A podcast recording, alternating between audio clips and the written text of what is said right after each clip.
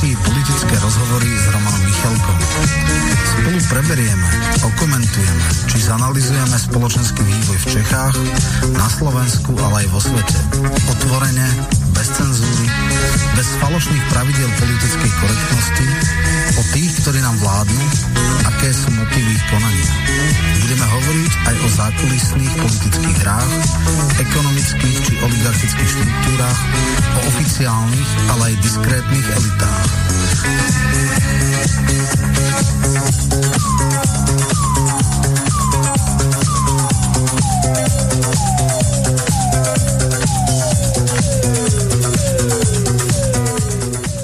Vážené a milé poslucháčky a poslucháči, od mikrofónu vás zdraví Miroslav Hazucha a Roman Michelko. Začína relácia Politické rozhovory s Romanom Michelkom. V dnešnej relácii sa budeme venovať alternatívnym politickým systémom, čiže knihe Romana Michelka, ktorá vyšla minulý rok.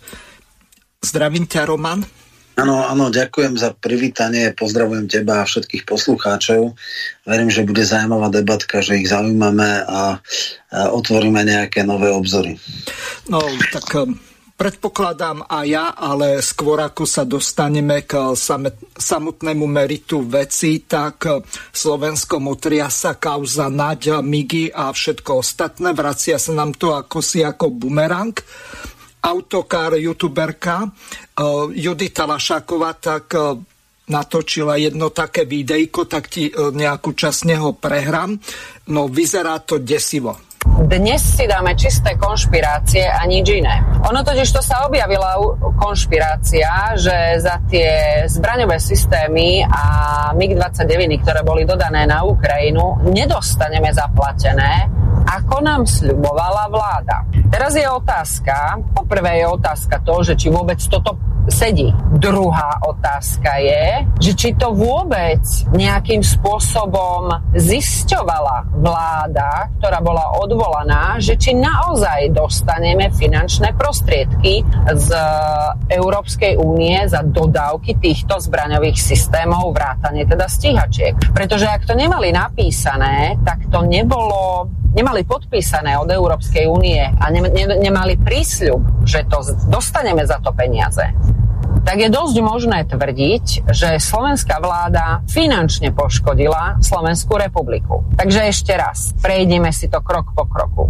Slovenská vláda odvolaná, ktorej bola vyslovená nedôvera 15.12.2022, si zaumienila, že dodá určité zbraňové systémy na Ukrajinu. Slováci sa proti tomu vzbúrili, nemali chuť takúto dodávku zbraní podporiť. Konali sa aj pochody za mier. Tak prišla informácia z kruhov vlády, že my vlastne za to dostaneme peniaze z Európskej únie. Ale zrazu sa objavila ďalšia informácia, že Európska komisia si vyžiadala právnu analýzu z Univerzity Komenského, že či táto dodávka zbraní nie je v rozpore s ústavou Slovenskej republiky. Európska komisia oslovila, myslím si, že fajn subjekt, pretože ona nemohla osloviť Ústavný súd, ktorý dáva záväzný výklad ústavy Slovenskej republiky. Ústavný súd mohla napríklad osloviť Zuzana Čaputová. Ale ona to nepovažovala za dôležité. Tak sa Európska komisia obrátila na Univerzitu Komenského, ktorá urobila právnu analýzu, že to je v rozpore s ústavou Slovenskej republiky. Pod túto analýzu sa podpísal aj dekán právnickej fakulty, pán docent Burda. No a zrazu sa objaví informácia, že za tie MIGy fakt nedostaneme zaplatené. Európska komisia sa z toho vyzula. Má v rukách právnu analýzu Univerzity Komenského. Ja prizvukujem, ak sa potvrdia tie slová, že za to nedostaneme peniaze.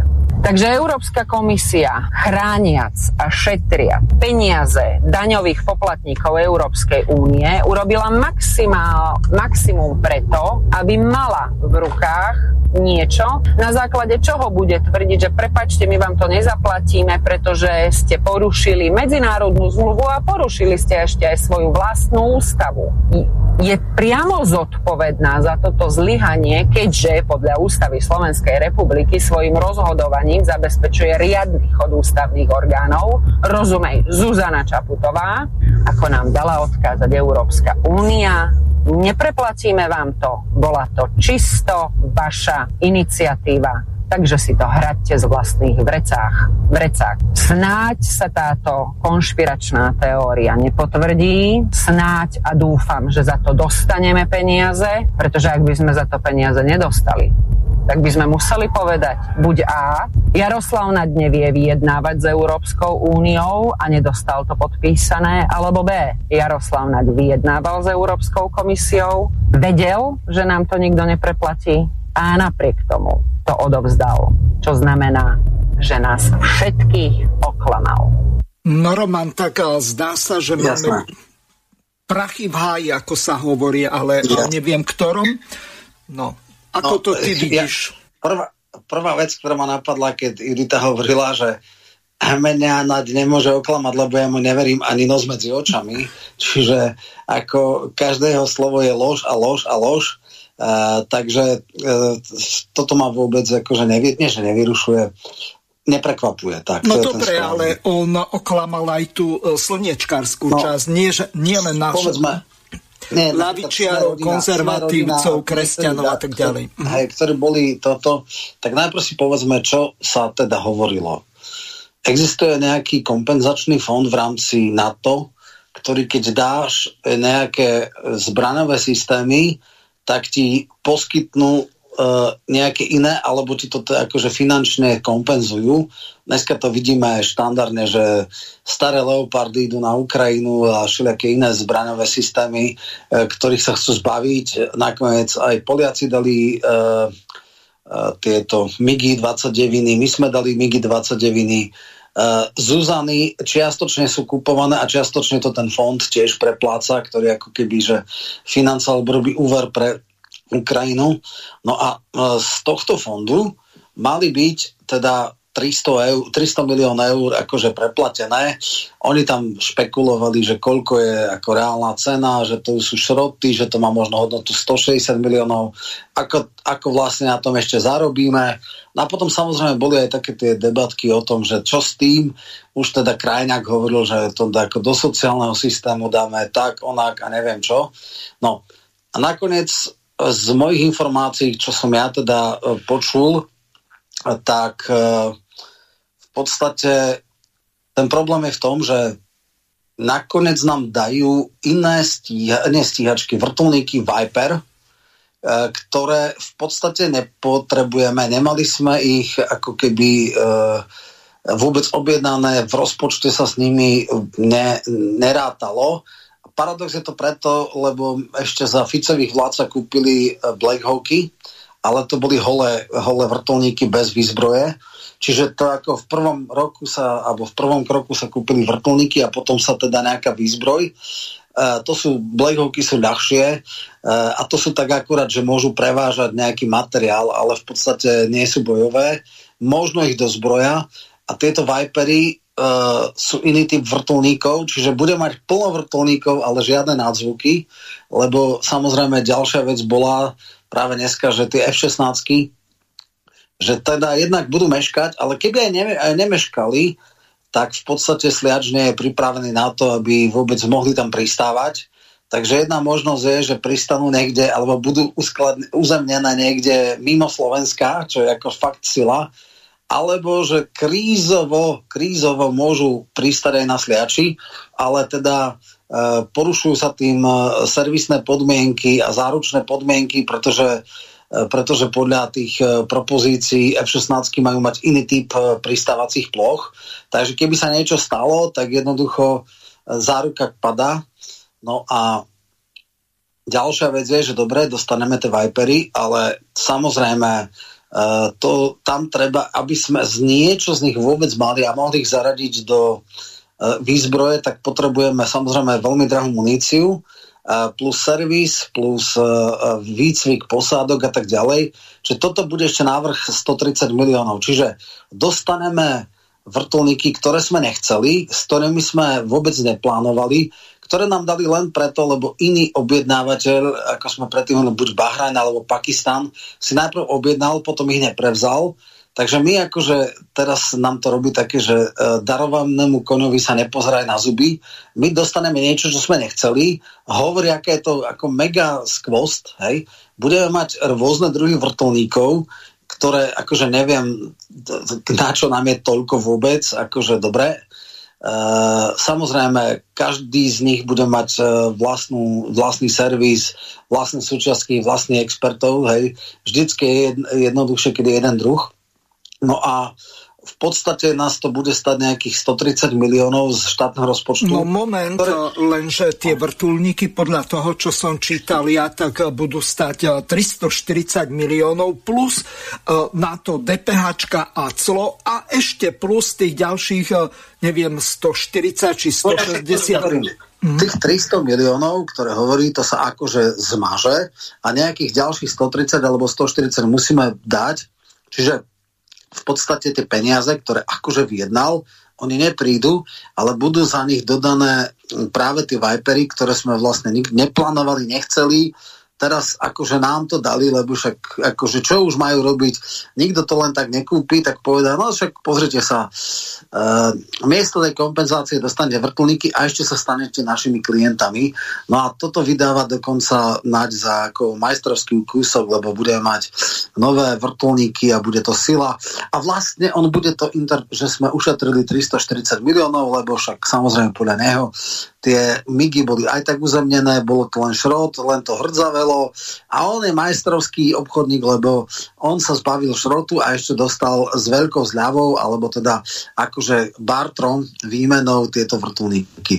No, koho presvedčí v poriadku, tak akože nech si ho presvedčí, mňa teda nepresvedčil, takže toľko môj komentár k tomu. Dobre, ideme k samotnej knihe. Dobre by bolo, keby si to okomentoval, čo ťa k tomu viedlo, že si takúto knihu o alternatívnych politických systémoch napísal a môžeš aj vymenovať tie jednotlivé kapitoly, aké sú tam. Je to veľmi zaujímavá kniha, ja som ju raz prečítal minulý rok a teraz som to znovu prelistoval, aby som si pripomenul tie najzaujímavejšie pasáže z toho.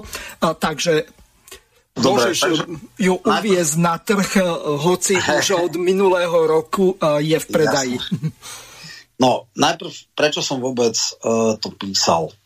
Ja som sa stretával s x ľuďmi a mnohí teda prišli, že tento systém je o ničom, treba ho zmeniť.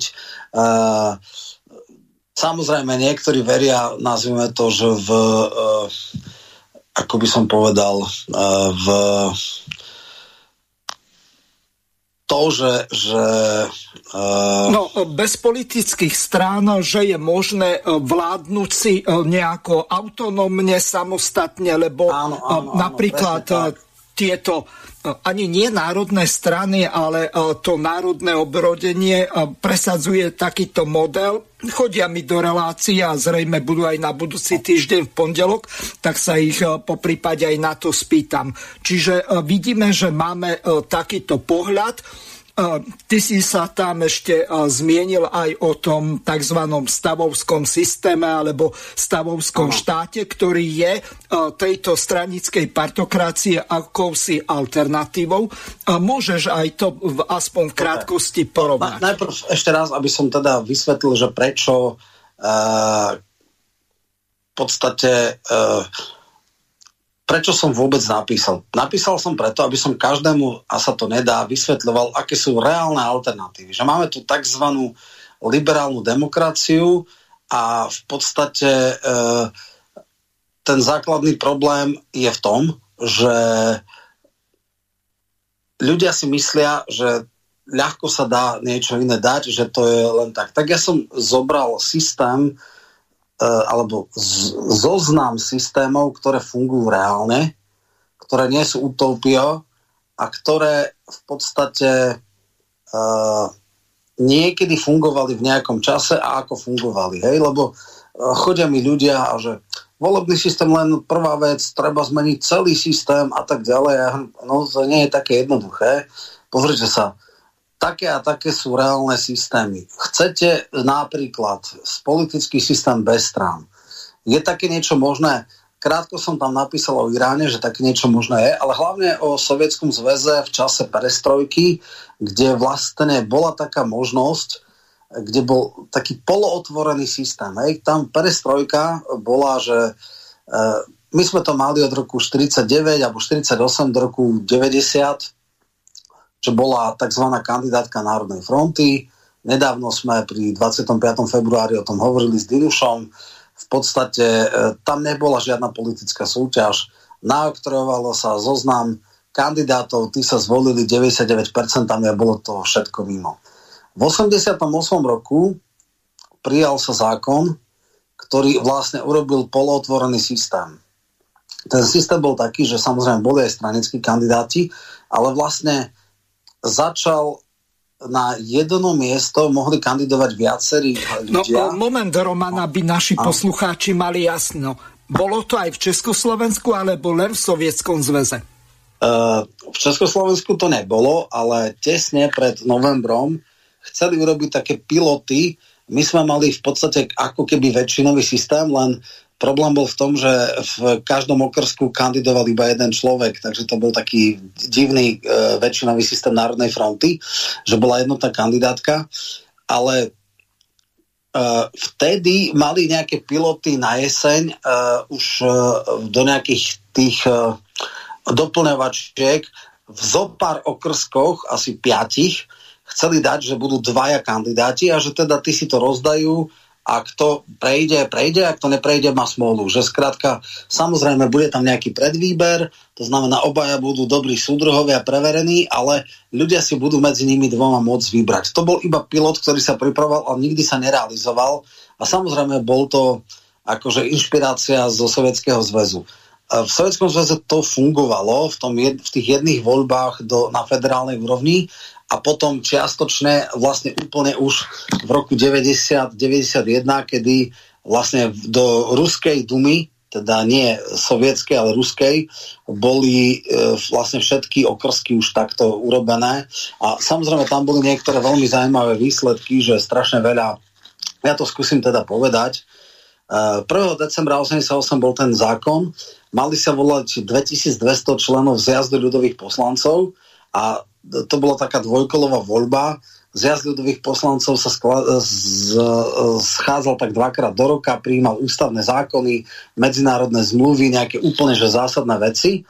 A potom bol ten tak akože mesiac v roku zasadal cca tie najdôležitejšie veci a z tých 2250 ešte zjazd vybral 524 členov Najvyššieho sovietu, čo bol štandardný parlament, ktorý zasadal ako pravidelne akože 3 týždne v mesiaci a podobne, hej. No. A on sa kreoval tak, že vlastne poslanci boli v 3 skupinách. 750 boli v tzv. Národných oblastných okresoch, ďalších 750 v republikových a posledných zo spoločenských organizácií. No ale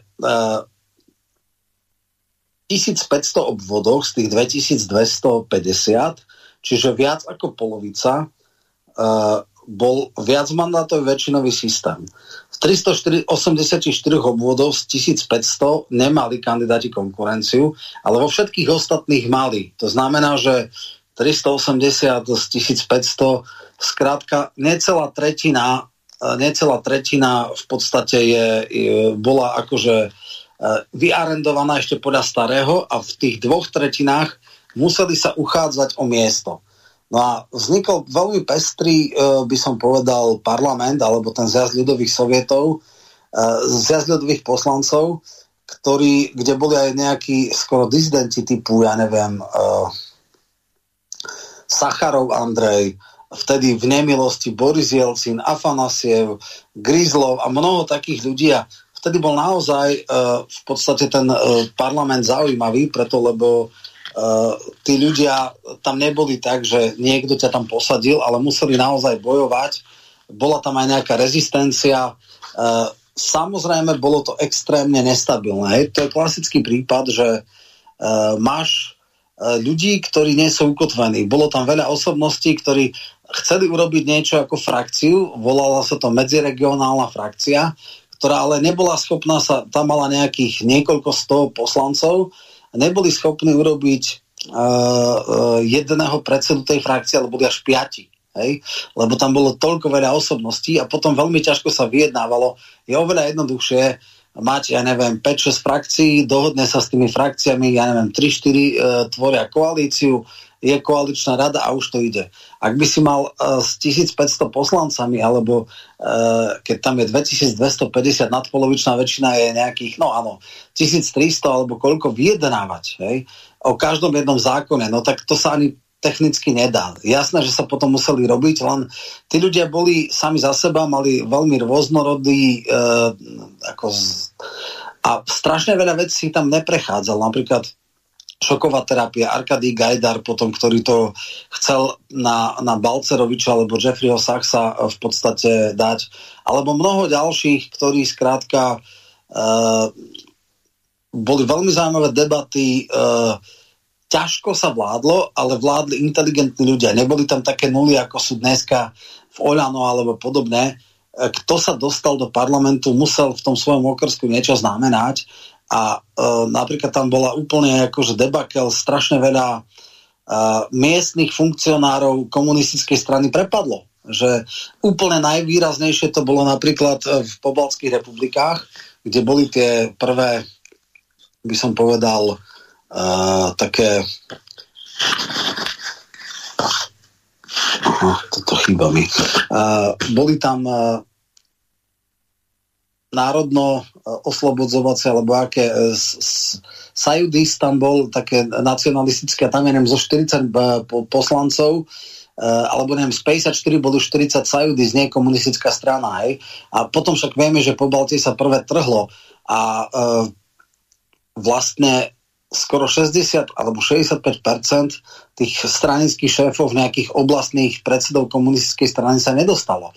Hej, čiže potom aj strana si riešila, že koho sme to tam postavili, akí ľudia sú tam, či je to v poriadku, či nie, a začala aj vnútrostranická diskusia. Čiže toto bolo také, by som povedal, čo je poučenie. Poučenie je to, že samozrejme prišli transformácie, bol ten Šapolinov plán 500 dní reformy, potom to bol taký pologradualistický projekt, potom samozrejme pokúsili sa liberalizovať všetko, vieme k čomu to išlo a vláda nedostávala podporu v zjazde ľudových poslancov. Snažil sa veľmi problematickými metódami, hrubými, nátlakovými to Jelcin nejak zlomiť. Robilo protiústavné veci. Šéf ústavného súdu povedal, že nemá kompetenciu. Tam bolo totiž tak, že prezident dával návrh na premiéra a keď trikrát zjazd odmietol toho premiéra, tak mohla sa rozpustiť Duma. A on to na toto chcel využívať, ale on napríklad tam dal, že poveril ho a veľmi dlho fungoval bez toho, aby mal v podstate napríklad Gajdar, ktorý bol taký radikálny ako keby reformátor, tak ten nikdy nezískal podporu. Ten bol asi iba pol roka. U nás vieme, že 9,5 mesiaca môže byť vláda bez dôvery. No a skončilo to tak, že v podstate chcel odobrať kompetencie nejakými prezidentskými dekretmi najvyššiemu sovietu, čo bolo hrubo protiústavné. V podstate Ruslan Chasbulatov, jeho nástupca na čele štátnej dumy, respektíve neskôr dumy, ale to bol teda zjazd ľudových poslancov, sa vzburil proti nemu, takisto ako jeho viceprezident Rudskoj. A skončilo to veľmi teda smutné streľbou na Bielý dom. Tí poslanci boli zatknutí. No úplne, že brutálny prevrat. Samozrejme, Západ vtedy ožratému Jelcinovi čapkal, že aký je to fajn chlapec, lebo ide podľa neoliberálnych koncepcií. Vieme, čo sa potom stalo. Oligarchovia ovládli ruskú ekonomiku, masívna privatizácia a tak ďalej a tak ďalej. Problém bol v tom, že jednoducho v tom čase 88 až 93, respektíve od 89. boli voľby až, takže 89 až 93 malo úroveň parlamentu v Rusku absolútne najvyššiu úroveň. Najviac intelektuálov, najviac osobností, najviac umelcov, najviac týchto, ale veľmi ťažko sa vládlo. Pre vládu to bolo veľmi nepríjemné. Ale vláda nemá ľahko vládnuť, ale vláda by mala mať oponentúru, pokiaľ možno čo najkvalifikovanejšiu v parlamente. V tomto zmysle to bol fajn. No len vieme, že nakoniec to skončilo tak, ako to skončilo. Je to dobrá inšpirácia. Nebolo to ani tak, že by boli vtedy strany zakázané. V tom čase samozrejme bola komunistická strana a niektoré, ako my sme mali tiež v Národnom fronte, nejaké smiešné, nepodstatné strany a potom boli osobnosti. A vlastne v tých konkurenčných okrskoch, kde bolo viacero kandidátov, väčšinou to dali osobnosti. Hej? Mm-hmm. Úplne jasné to bolo v Pobalti, úplne jasné to bolo v centrálnom Rusku, Petrohrad, alebo v tom čase ešte Leningrad, Moskva, rozvinutých na Sibíri a tam v stredoazijských republikách to bolo horšie, ale toto bol pokus. No a ten výsledok je, že kvalita parlamentu je priamej úmere s ťažkosťou vládnutia a preto politici nemajú záujem, aby niečo také bolo, ale keby sa to podarilo, nebolo by zlé. Ukazuje sa, že teoreticky sa dá vládnuť aj tak, že by neboli strany, lebo väčšina týchto boli nestraníci, ale ťažko by sa vládlo. A respektíve takto, strany neboli zakázané, len strany v konfrontácii s osobnostiami častokrát ťahali za slabší koniec. To je vlastne niečo podobné ako teraz v prípade komunálnych volieb, tak tí tzv. NECA alebo nezávislí kandidáti tak vyhrávajú voľby. Ale spýtam sa ťa, Roman, ešte na jednu vec. Naši poslucháči zrejme postrehli, že si použil termín Bielý dom, ale nie ten americký White House, ale niečo iné si myslel. O čo konkrétne sa tam jednalo a na čo dal Jelcin strieľať z tých tankov? No, Bielý dom, budova zjazdu ľudových poslancov mala také biele mramorové obloženie, keď si ľudia na internete alebo tak pozrú, tak vidia, oni to teda volali Bielý dom.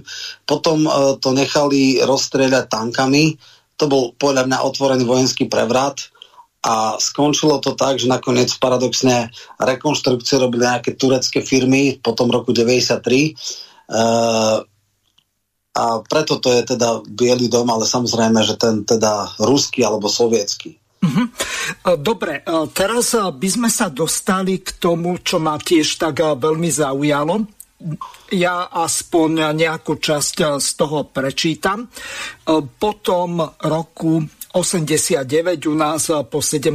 novembri, tak prijal sa akýsi washingtonský konsenzus, ktorý hovoril o tom, že všetko treba sprivatizovať, dokonca aj sociálne služby, zdravotníctvo, samozrejme strategické a energetické podniky.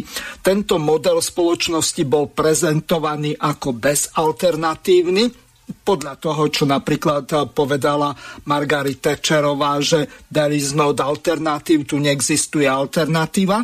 Čiže v podstate sa tam jednalo o to, že na tento model podľa Fukuyamu tak mal prejsť celý svet, dokonca aj tie arabské petrodolárové despocie, ako je Saudská Arábia, Bahrajn, Kuvajt a ďalšie. Takže dobre by bolo, keby si vysvetlil, Spojené štáty sa považovali za víťaza studenej vojny, hoci si Sovieti tou perestrojkou prerobili ten systém tak, že bol úplne nefunkčný. No, treba si jasne povedať,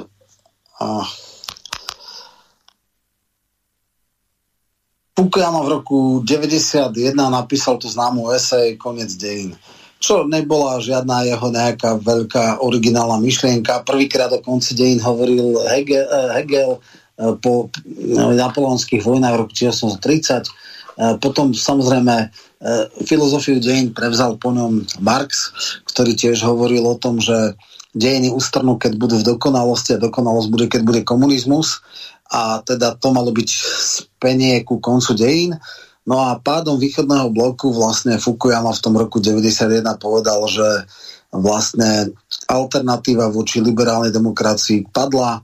Pádom východného bloku je absolútna dominancia tzv. Liberálnej demokracie. A samozrejme sú ešte nejaké štáty ako Čína, konfuciánsky systém a ako sa volá petrodolarové monarchie alebo despocie plus nejaký tretí svet.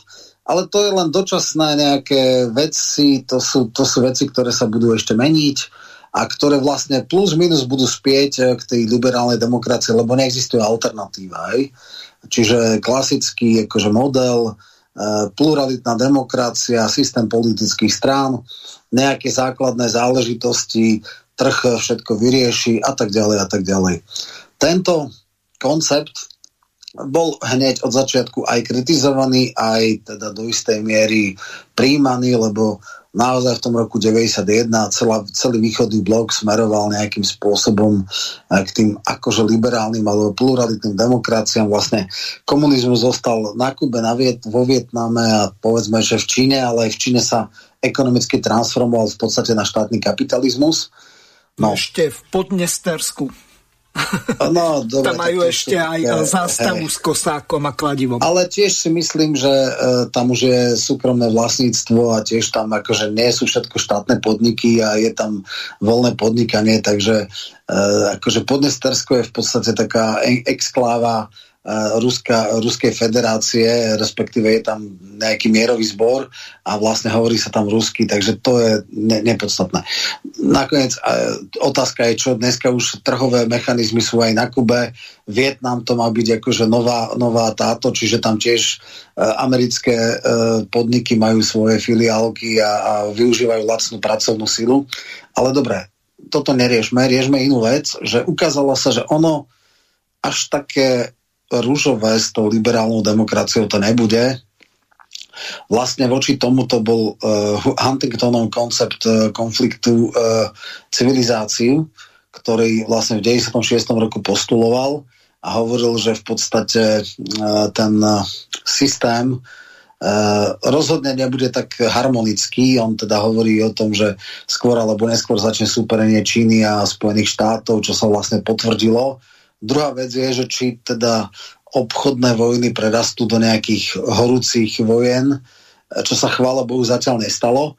Čiže to bola nejaká časová snímka toho, že bola tu nejaká eufória v raných 90-kách.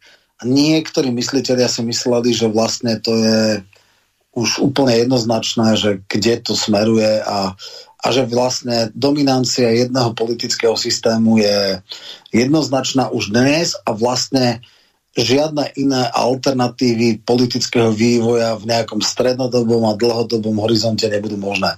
Dneska si myslím, že po 30 rokoch vieme, že to také jednoduché nebude.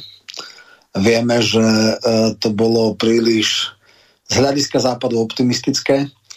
Vidíme, že liberálna demokracia má obrovské množstvo vnútorných konfliktov a problémov. Vidíme, že generuje nerovnosti. Vidíme, že sa prehlbujú rozpory v rámci rozdelenia bohatstva, že máme stále zvyšujúcu sa polarizáciu v príjmoch.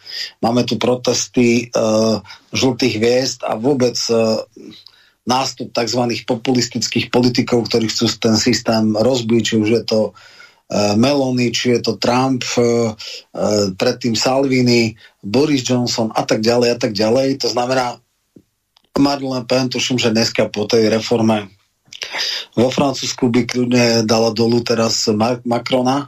Čiže ono to také jednoduché nie je a tá liberálna demokracia až tak zase netriumfovala a až také terno to tiež nie je. To znamená, že toto si myslím, ja som v tom 91. roku napísal esej Bez konca dejín a vtedy ešte ako študent som vlastne polemizoval s tým, povedal som, že je to úplná hlúpo, že sú tu úplne iné kultúrne kontexty, máme tu nejakú islamskú civilizáciu, máme tu, hovorím, čínsku, indickú a že tieto nebudú tak jednoducho akože to kopírovať a že je to príliš naivná predstava, nehovoriac o tom, že tento systém a priori nerieši všetky, by som povedal, modality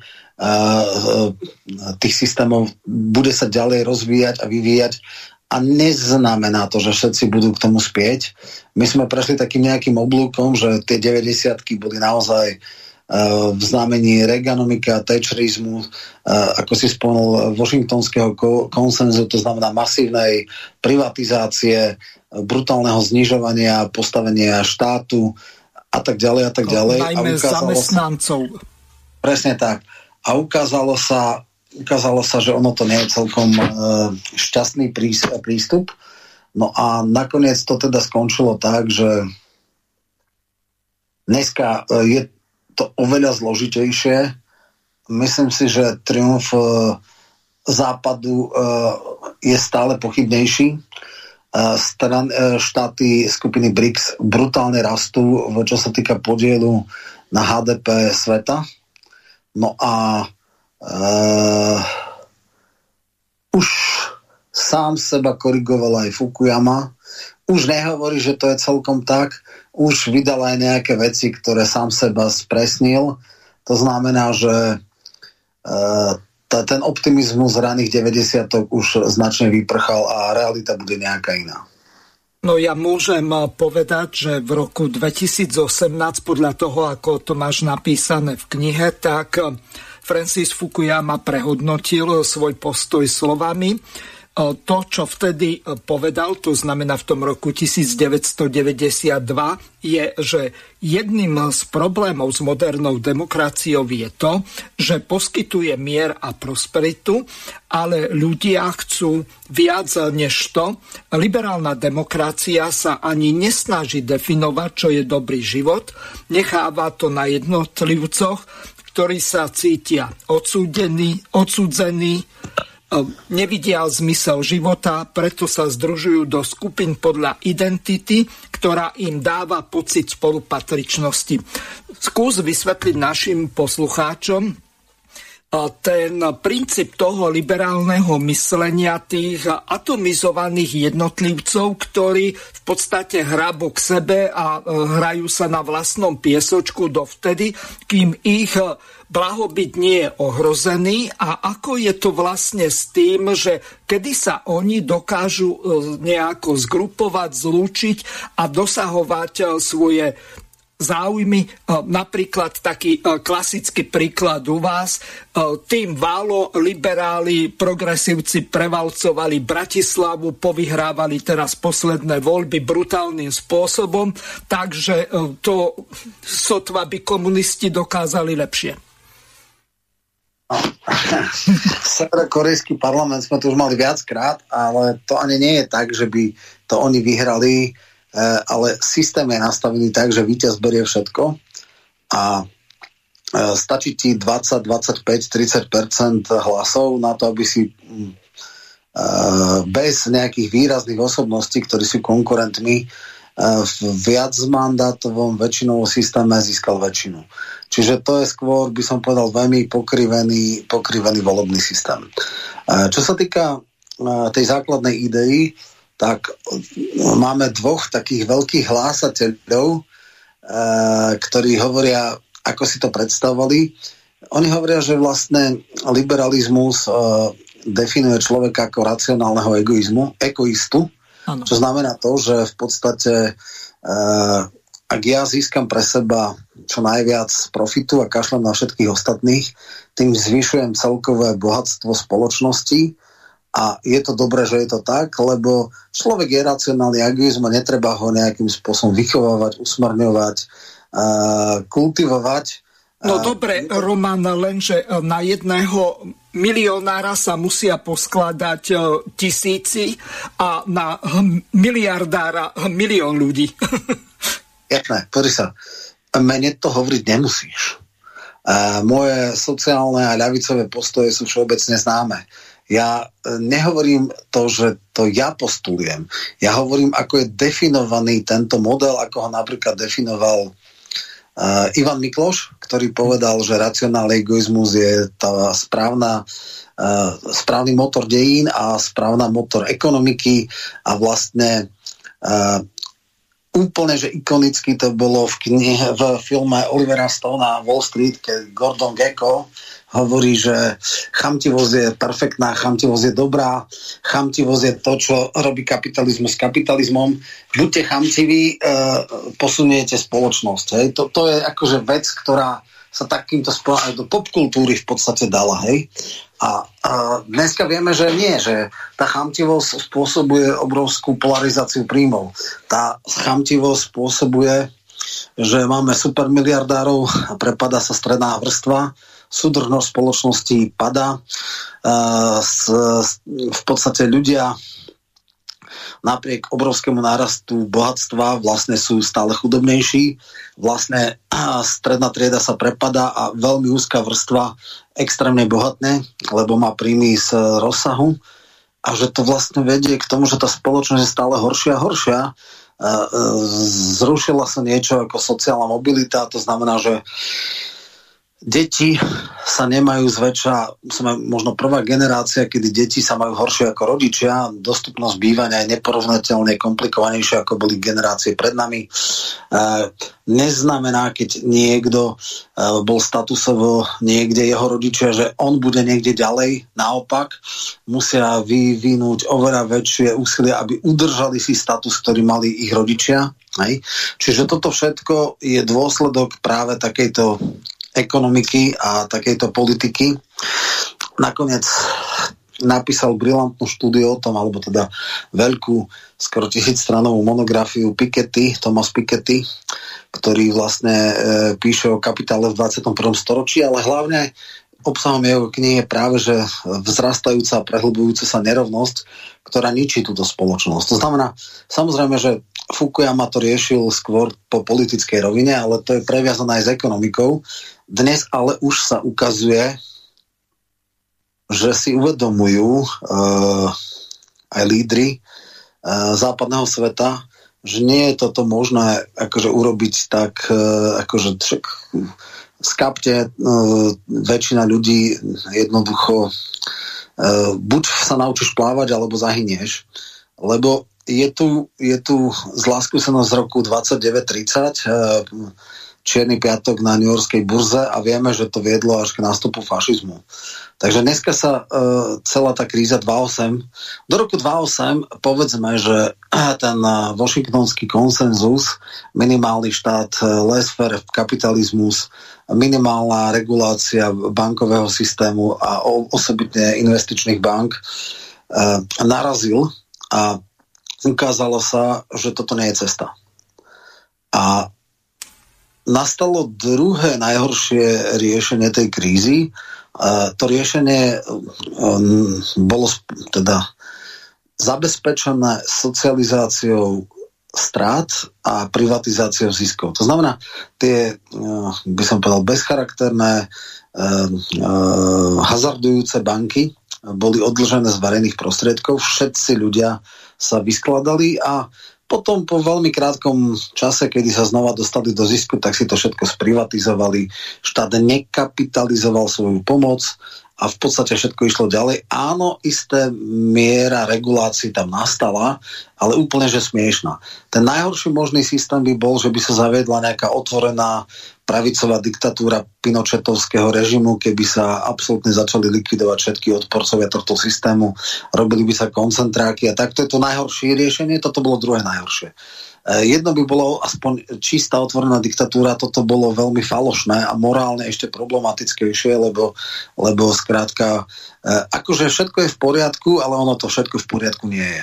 Čiže od roku 2008 už samozrejme nastalo vedomie, že ono to celkom tak fajn nebude. Vznikli aj niektoré mŕtvé odtiene alebo cesty typu Occupy Wall Street a Indigános a podobné, z čoho sa potom bohužiaľ... No Roman, máme volajúceho poslucháča, aj keď som to nevyhlásil, dáme mu slovo. Nech sa páči, ste vo vysielaní. Áno, počujeme sa? Áno. Nepočujem vás. Ano. Moment, takto, teraz by ste mali počuť. Teraz, áno, už počujem spätnú väzbu. Zdravím, pán Michelko. Dobrý. Taký posluchač Jozef, pozorovateľ. Áno. Chcem sa opýtať, neviem, či už bolo v minulých reláciách povedané, alebo v dnešnej. Predložili ste nejakú alternatívu súčasným politickým stranám, ktoré Myslíte si, že by mohli prevziať a ako na to reagovali? Alebo predložili ste, povedzte, tuto sú nejaké knihy, dám to SNS, dám to Smeru, neviem, dám to Olano, hoci komu. Prečítajte, darujem vám tieto knihy zdarma, pozornosť podniku, ako sa hovorí. Som vám k dispozícii, ak budete mať ďalšie otázky. Či ste takúto akciu urobili a aká bola reakcia? Alebo... Ja sa poznám s veľa ľuďmi z politiky. Moju knihu napríklad má Ľuboš Blaha. Neviem, či dokonca som aj Ficovi nedal tú knihu. Tuším, že aj on ju má. Môžem ju teoreticky dať aj Dankovi, ale neviem, či ju bude čítať. Ale o to nejde. Dajte mu... Však to je to najmenej v poriadku. No Roman, skús to urobiť inak. Daj mu to v elektronickej verzii s tým, že to nesmie nikde zverejniť. Nech ti dá, neviem, či čestné slovo u Danka by za niečo stálo, no ale aspoň tak. Ne, o to nejde. Ja ešte samozrejme pár kníh mám. Druhá vec je, či a do akej miery to ľudia čítajú. Tie systémy, viem, že napríklad Ľuboš Blaha riešil družstevné hnutia, jedna kapitola je to Mondragone, to znamená, že nejaké prvky družstevného vlastníctva, nejaké daňové zvýhodňovanie a tak niečo by mohol dať, ale on rieši iné veci podmienkov, on nerieši koncepcie. Samozrejme, že predstava, že ľudia napríklad otvoria volebný systém tým, že si budete môcť voliť osobnosti. To je dneska bloknuté, pretože psychopat ústavným zákonom zafixoval pomerný systém a jeden volebný okrsok. To znamená, ďalších 30 rokov nebude pravdepodobne ústavná väčšina a s volebným systémom sa nedá nič. No Roman, neubližuj Matovičovi, lebo tých psychopatov tam muselo byť vyše 90, aby im to prešlo. To je pravda, len on s tým prišiel a samozrejme s tým, že keď to nebude, tak Fico sa vráti a to bude, že koniec sveta. Hej, Django sa vracia, no dobre. Áno. Čiže pán Michelko, no dobre. Pýtajte sa, Jozef. Ale neviem, viete, prečo som položil túto otázku? Pretože to je fundament. Ja vás beriem ako politológa, robíte si svoju prácu, myslím, že mali by ste zostať vo svojom fachu. Ale skúste urobiť pre nás, občanských aktivistov, poslucháčov, túto akciu. Dajte každej politickej strane, ktorú ste menoval, 5-6, ktoré si myslíte HZDS, alebo ja neviem, SNS, dajte im knihu a povedzte, skúste si to prečítať aspoň za 3 mesiace, sa mi ozvíte a dajte mi na to spätnú väzbu. No dobre, otázka na vás. Roman nie je multimilionár, nie je Babiš, aby si to mohol dovoliť, aj keď povedal, že nejaký počet tých kníh má. No dobre, ale keby dal 5 kníh, poviem, Smer SD, SNS, proste nejakým tým 5 najväčším, poviem nejakým alebo 6, tak myslím, že by nebezbankrotoval, ale čo sa mi o to jedná. Potom sa nemôžu vyhovárať, že nevieme, ako riešiť problém. A na druhej strane pán Michelko by mohol s odstupom času povedať, áno, v apríli 2022 alebo 24, alebo teraz, som im dal 23, však možno, že niektorí už dostali skôr nejaké avízo od vás alebo nejaké riešenia. Mali, jasné. A poviete napríklad v júli, bez ohľadu na to, že nebudú predčasné voľby v júli, a som dostal takú a takú spätnú väzbu. Stanovisko Smeru je také a také, stanovisko SNS je také a také. Proste mne sa jedná o to, že my musíme občania dostávať pravé informácie, aby sme si vedeli vytvoriť pravý obraz. A pokiaľ budeme iba mať klamlivé, alebo bude na stole iba kniha, a oni sa nevyjadria k tomu, tak potom oni budú hovoriť, no tak my sme to nevedeli, nevieme ako to riešiť, nemôžeme si vybrať. Nemôžeme použiť. Ja poznám politikov aj osobné. Prvá základná vec, predstava, že vám odpovedia a že je úplne naivná. Nemám čas, možno potom po kampani si to niekedy prečítam, to je prvá vec. Druhá vec, jedna vec je prečítať si, druhá vec je prijať napríklad prvky zvýhodnenia družstevného vlastníctva, ktoré je najspravodlivejšie. To nie je také jednoduché. Asi ľavicové strany by to mohli robiť, ale otázka je, aká bude koalícia, či vôbec, a či to niekto z politikov bude tlačiť a ťahať a presadzovať do programu vyhlásenia vlády a podobne. Tretia vec je, zmena volebného systému je v podstate nemožná, lebo je ústavne zafixovaná a je dvakrát za 33 rokov bola ústavná väčšina, koalícia s ústavnou väčšinou, prvýkrát 98, druhýkrát 20, čiže 22 rokov je rozstup medzi týmito ústavnými väčšinami. Žiadna nevydržala 4 roky, vydržala tak 2-3 roky, potom sa rozpadla. Tretia vec. Chodím po rôznych debatách a tam je nejakí ľudia hovoria, že a musíme to zmeniť a tak. A teraz ja som sa pýtal, prišiel jeden pán na jednom stretnutí tam pod Strečnom a začal, volebný systém je len prvý krok, my musíme celý systém zmeniť a tak. A ja som sa ho pýtal, no dobre, a to ako chcete urobiť? Akože prídete, ja neviem, urobíte meeting, kde bude 1000 ľudí, urobíte petíciu a potom čo, prídete na ústavný súd, alebo za prezidentkou, alebo na úrad vlády a povedzte, rušíme politické strany, ide sa taký a taký systém, meníme na stavovský systém, alebo niečo také. Jednoducho to tak nie je. Môžete meniť systém. Aj už sa to stalo v roku 89. V 89. v ústave bol článok 4 o vedúcej úlohe strany a vlastne ten systém neumožňoval iné voľby ako cez Národný front a vlastne to nebol systém, kde bola politická súťaž, ale bolo to vláda jednej strany. To sa zmenilo, ale ako sa to zmenilo? Ústavným zákonom. Vypustil sa článok 4 ústavy a naopak zafixovala sa, že Slovensko je sociálne-ekologicky orientované trhové hospodárstvo s pluralitnou demokraciou a tak ďalej. To znamená, tieto veci sa dajú robiť, ale viete, získať ústavnú väčšinu? Jedna strana absolútne bez šancí. Nikdy v dejinách Slovenska sa to nestalo. Raz jedinýkrát mohol jedna strana vládnuť sama, ale ústavnú väčšinu ani zďaleka nemala. Čiže áno, keď mi tu píšu niekto, raz mi taký jeden expert napísal, no to znamená, že keď niekto získa ústavnú väčšinu, jedna strana a potom zmení na štát na fašistický, tak je to možné? No teoreticky to možné je, ale prakticky sa to ešte nikomu nepodarilo. Hej, takže zmena vôbec napríklad na nejaký iný druh, typ štátu, či už to boli tá Džamahíria v Líbii, alebo stavovský štát, alebo o ktorých môžeme potom neskôr hovoriť, teoreticky je možná. Politika je o pravidlách. Politika, že sú nejak nastavené systémy a tie sa môžu za istých okolností meniť.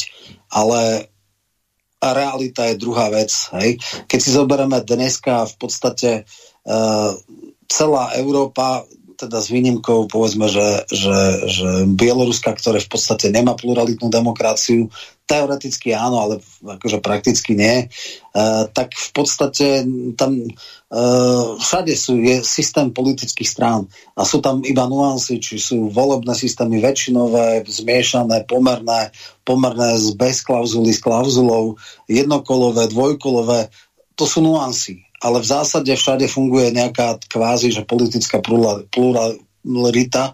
Dneska samozrejme sú aj také nuancy, že napríklad Orbána, západní ideológovia hovoria, že to je tzv. Neliberálna demokracia, lebo sú tam formálne znaky demokracie, sú tam voľby, ktoré sú otvorené, to znamená šancu tam majú všetci, ale menšiny tam nie sú dostatočne akceptované a tak ďalej a tak ďalej. Z čoho sa ja teda smejem, ale však v poriadku, čiže to sú už také tie ideologické nánosy. No a hlavne, viete, ja sa osobne poznám s mnohými politikmi a mám preto od nich reálne očakávania. Predstava, že oni študujú nejaké politické teórie, uvažujú nad nimi, absolútne nie. Oni dneska uvažujú, aké dáme heslo, čo bude téma volieb, ako budeme vystupovať v týchto, ale predstava, že by rozmýšľali o štáte, o systéme, o politickom systéme, o tom, ako ho zmeniť, zefektívniť, urobiť demokratickejším, to naozaj ich vôbec, ale vôbec netrápi. A dokonca si dovolím povedať, že ani intelektuálnu kapacitu takmer nikto tam z tých politikov nemá. Kto má nejaké širšie vzdelanie je Ľuboš Blaha, ale ten sa bohužiaľ vybíja v takých tých veľmi osobných a veľmi ostrých výmenách, a ale je to človek, ktorý má naštudované, bol na akademickej pôde, pozná politické systémy, pozná ekonomickú demokraciu, parekon, pozná týchto mysliteľov, len bohužiaľ v jeho politickej komunikácii to nie je vidno, hej. No, takže ako ja to len tak dávam v podstate, aby bolo taký náčrt, hej, rozšírené slovníkové hesla, že existuje iné možnosti. A to už nehovorím o takých tých, ako, ja neviem, floskulách typu, že no dobre, však Švajčiarsko má polopriamu demokraciu, ale to je Švajčiarsko, na to treba Švajčiarov, Slováci to nemôžu, lebo na to nemajú, hej, my sme ako, ja neviem, geneticky zaostali, my by sme nemohli mať, lebo neviem, my sme idioti, ktorí by si odsúhlasili, ja neviem, 3 000 eurové platy priemerné, alebo najnižšie platy, alebo ja neviem čo. Na odchod do dôchodku po vyštudovaní školy, nie? Hej, takže preto my musíme mať limitované, sú veci, ktoré nemôžu byť v referende. Máme extrémne vysoký kvórum, v podstate najvyššie, aké vôbec je. Všetky iné štáty, kde sú, buď sú bez kvóra, alebo sú kvóra podstatne nižšie, alebo sú plávajúce. To znamená, áno, ani priama demokracia u nás je teda veľmi pokrivkáva a tak ďalej, čiže tak jednoducho to nie je, že človek príde, dá knihy politikom a nedaj Boh si myslí, že ich budú čítať a ešte sa im budú zaoberať a budú diskutovať a budú akože chcieť to presadiť. Bohužiaľ, ja som príliš už ostrieľaný na to, aby som vedel, že tak jednoducho to nefunguje. No dobre, Roman, kontrolná otázka, potom ešte nechám chvíľu Jozefa a dáme potom priestor ďalším poslucháčom. Článok 4. komunistickej alebo tej socialistickej ústavy z roku 1960, ktorý hovoril o tom, že komunistická strana má vedúcu úlohu v strane a spoločnosti, tak teraz ako politolog, ktorý článok v našej ústave tento článok nahradil? 4. Teraz neviem presne, ktorý je 4. článok v slovenskej ústave. No ja sa nepýtam na 4. článok, ja sa pýtam, že ktorý z tých viac ako 150 článkov v slovenskej ústave nahradil článok 4 v tej socialistickej. No to neviem. Akože... tak ti ho prečítam. No. Článok 72. Národná rada Slovenskej republiky je jediný ústavodárny a zákonodárnym orgánom Slovenskej republiky. Čo chceš k tomu povedať viac? Kvórum si pred chvíľou opísal, 50-percentné v prípade článku 106, ešte oveľa horšie v prípade nejakého odvolania prezidenta alebo prezidentky. To je jedna hotová katastrofa. Jozef, posledná šanca, ešte jednu otázku vám nechám a potom dám príležitosť. Ja mám iba 2 poznámky. Kedy si pred pol rokom som dal pánovi Michalkovi otázku a som sa opýtal, že či, keď má kontakty na politické strany, že či nie je ovplyvniteľný, ale nechcem to ovplyvniteľný alebo podplatiteľný. Ale čo chcem, urobte tieto 2 láskavosti, skúste kontaktovať tých politikov, dajte nám spätnú väzbu a pravdepodobne potom nám dajte aj spätnú väzbu, ktoré politické strany sa na vás obratili, môžete im robiť poradcu, tak ako to robil pán Staniek alebo iní ekonomovia. No a na druhej strane, keď ste povedal, vy veríte na že o politika je o slušnosti, o zákonoch. Ale však vidíme, že v dnešnej dobe politika už nie je o zákonoch. Neplatia žiadne zákony. Takže ja si myslím, že bude platiť iný zákon, keď ste povedal, že nenazbiera sa taká vláda alebo také národná rada, väčšina, že pravdepodobne ľudia si preberú moc do svojich vlastných rúk a už pochopili, že to nebude na 4 roky, na 8 rokov a vytvoria si svoju vlastných zástupcov, ktorí budú v parlamente, aj to sa môže stať. No a pravdepodobne budú potrebovať nejakých poradcov, ako ste vy, ako povedzme opraviť a ošetriť ten ústavný politický systém. To je všetko z mojej strany, ako poznámka na návrh. Ďakujeme. Dobre. No, ja samozrejme komunikujem s politikmi a tá situácia je následovná. Ako vy hovoríte, že mňa ovplyvňujú alebo čo, tak... Ja nie som v štruktúrach stranických, čiže nepotrebujem držať nejakú stranickú disciplínu, hovorím to, čo si v zásade myslím. Samozrejme sú strany, ktoré sú mi bližšie a sú strany, ktoré sú mi teda podstatne vzdialenejšie, ktoré mi vyložené ležia v žalúdku a ktoré si uvedomujem, že sú to menšie zlo. Či a do akej miery ovplyvňujem politikov? Čiastočne možno áno, a hlavne strašne veľa sa skôr mňa pokúšajú ovplyvniť, pretože chcú, aby som ich interpretácie hovoril v komentoch a v zhodnotených udalostiach, ale ja sa naozaj smejem, lebo to je veľmi naivné. Akože niektorí, aj som sa s nimi dosť dostal do kšíšku, keď som odmietol interpretovať niektorých kroky tak, ako si oni predstavovali, tak zrazu nám začali na mňa vytočiť, ale však v poriadku. Človek nemôže byť v verejnom priestore ako z cukru. No, poradcom, viete, poradca môže byť ten, kto chce si dať radiť. Väčšinou sú nejakí ľudia, čo robia analýzy a tak ďalej. Už Stanek roky nie je poradcom, bol do roku 20 maximálne, možno, že do 16, teraz žije v Prahe. A pravdu povedať, veľa z jeho rád sa neaplikovalo. Hej? Takže niekedy sú poradcovia skôr takí, že experti, lebo však politici častokrát taký krajňák 4 roky sa pripravoval na bráno v bezpečnostnom výbore, na obranu, na tieto veci a nakoniec začal robiť sociálne veci, na čo vôbec sa nebol pripravený, tak samozrejme tam nejakých ľudí asi potreboval, ktorí mu to s tou agendou pomáhajú. Realita aká je? Ja mám reálne očakávania. Predstava, že tu príde revolúcia a všetko sa to vyhádže a úplne iní ľudia prídu do politiky, no ono to tak nebude. Stále ľudia žijú v nejakých bublinách, keď si myslia, že máme nejakú, ja neviem, že už je tehotná revolúcia, že každú chvíľu to tu praskne a každú chvíľu už bude pomaly koniec a celá táto generácia politická odíde preč a prídu noví ľudia. Nebude to také jednoduché. Bohužiaľ, to realita je podstatne komplikovanejšia. No a čo ešte k tomu dodať? Toľko aspoň, čo som si ja... To znamená, ja to sledujem, ja ovplyvňujem, mám dosť veľa sledovateľov, hovorím aj k aktuálnej politike, ale samozrejme mal som aj viacero vystúpení, aj textov k takej strednodobej a dlhodobej vízii. Mňa veľmi trápia niektoré témy ako pásca strednopríjmových krajín, neustále zaostávanie, to, že sme už druhý od konca za Bulharskom v rámci Európskej únie a tak ďalej a tak ďalej. Rozumní politici by si to chceli vypočuť, stretávať sa s ľuďmi, ktorí im povedia, čo treba robiť, ako to treba robiť, ale viete, častokrát politici osobnosť sa neustoja to, že sú akože pri moci, majú nejakú pozíciu a mnohí si myslia, že pojedli múdrosť sveta a nepotrebujú si radiť, lebo si myslia, že všetko vedia najlepšie. No ale ako vieme, pýcha predchádza pád a potom to častokrát aj tak vyzerá. Takže toľko k tomu, ale hovorím, nie je problém, ja teraz komunikujem aj s Dankom, Fico tuším knihu mal, Ľuboš Blaha mal, môžem to dať aj Pellegrinimu, to nie je problém. Šutajú, vieš, takový som to dal. Čiže vlastne všetky strany, ktoré sú ako tak relevantné, sem tam sa stretnem aj s Uhríkom, môžem to aj jemu dať, ale nemám z toho veľké očakávania. Dobre, ideme si zahrať našej pani z Grasalkovičovho paláca. Och, Suzy.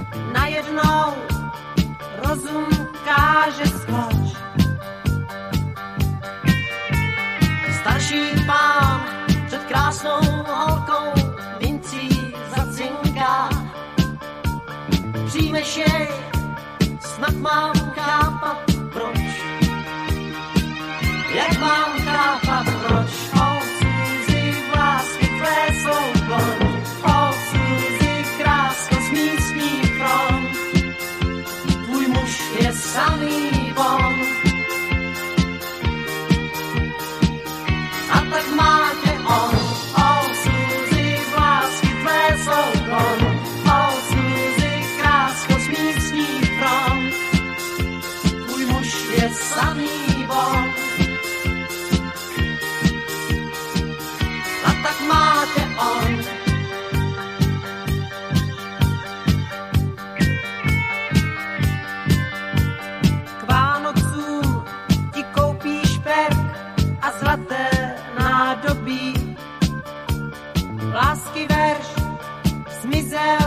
jako sníh.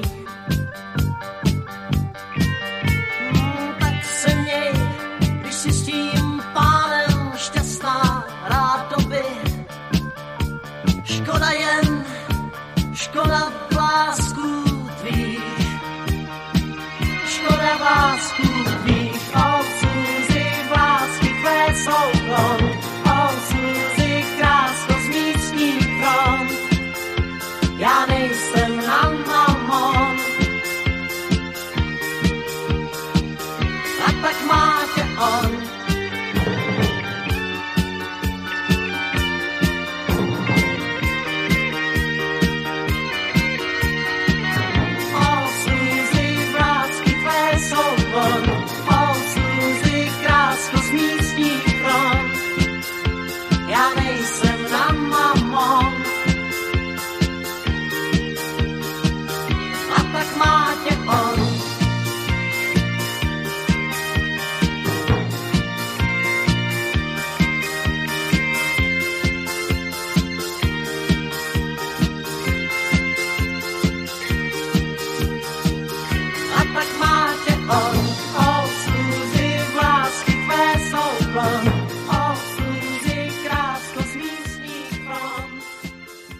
Vážení poslucháči, tak to ste si vypočuli pesničku Och Suzy.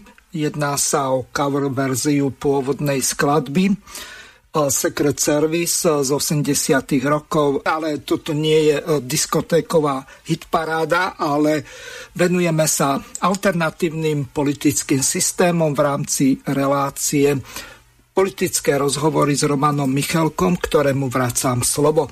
Roman, z tých 15 kapitol, nepostrčaj si tam šálky, lebo to by bolo zle, tak z tých 15 kapitol máme ešte hodinku necelú času, tak čo navrhuješ prebrať? Lebo keď sme sa rozprávali pred reláciou, tak si sa zmienil o tom, že ľudia ti často kladú otázky, len tak ako ja som ti naznačil, že dobre bolo chvíľu sa venovať tomu Fukuyamovi a potom ešte aj tomu sovietskému systému, ako došlo k tomu prerodu.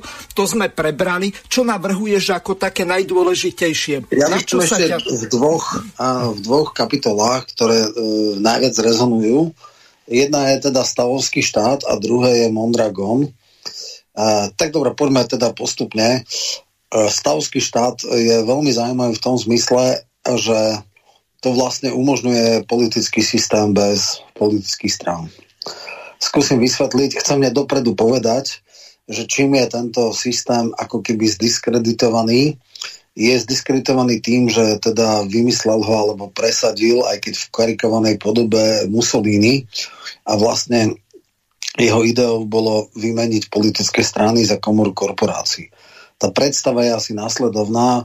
Samozrejme, takto to nebolo v praxi realizované, ale takto to bolo teoreticky zamýšľané, že ľudia nie sú rozdelení ako teda občania voliči podľa strán, že niekto volí ľavicu, niekto pravicu, niekto stred, niekto konzervatívca, niekto liberálov, ale každý je zadefinovaný profesne. Hej? Že je 5 stavov, to znamená rolníci, robotníci, slobodné povolania, to znamená inteligencia, umelci a vedci a tak ďalej, a skrátka každý je podľa toho, kde pracuje, v tom stave. A v tom stave si tí ľudia z tej profesnej skupiny volia do komory korporácií, do zákonodárneho orgána svojich najlepších predstaviteľov. Hej, poviem príklad. Najdôveryhodnejší, najschopnejší, najúspešnejší, teraz neviem, bude rektor nejakej univerzity alebo riaditeľ nejakej významnej školy, ktorá má obrovský úspech a robí najlepších žiakov a je najlepší v PISE, alebo neviem, skrátka nejaký najdôveryhodnejší učiteľ by sa stal ministrom školstva. Prednosta nejakej kliniky alebo riaditeľ nejakej úspešnej nemocnice alebo ja neviem, nejaký odborník, ktorý sa zaoberá zdravotníctvom a má veľké skúsenosti zo sveta, má predstavu, víziu, tak lekári si ho zvolia za ministra zdravotníctva.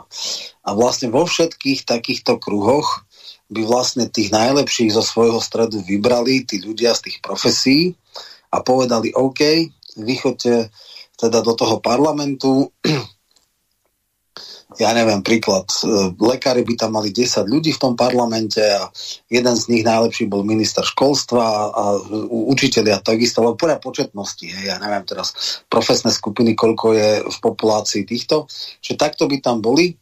No a tak by vlastne vznikol systém, ktorý by reprezentovali tí najlepší z daných profesných oblastí. Hej.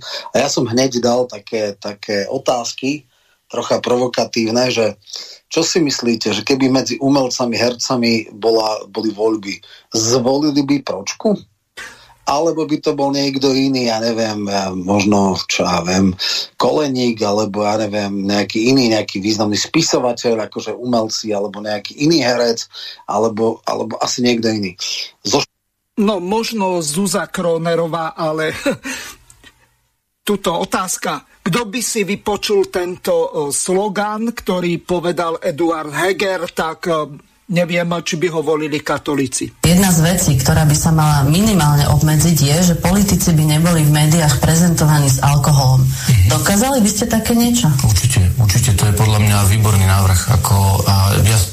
Ja si myslím, že urobme všetko preto, aby sme ukázali, že sa bez toho alkoholu dá zaobísť a pozbudzovať práve skôr k zdravému životnému štýlu. Premiér Eduard Heger robí všetko, čo je v jeho silách. A čo je lepšie, ako si dať koktel aj cez deň po obede? A čo je lepšie, dať si koktel cez obed a nikto nevie, že pijete alkohol?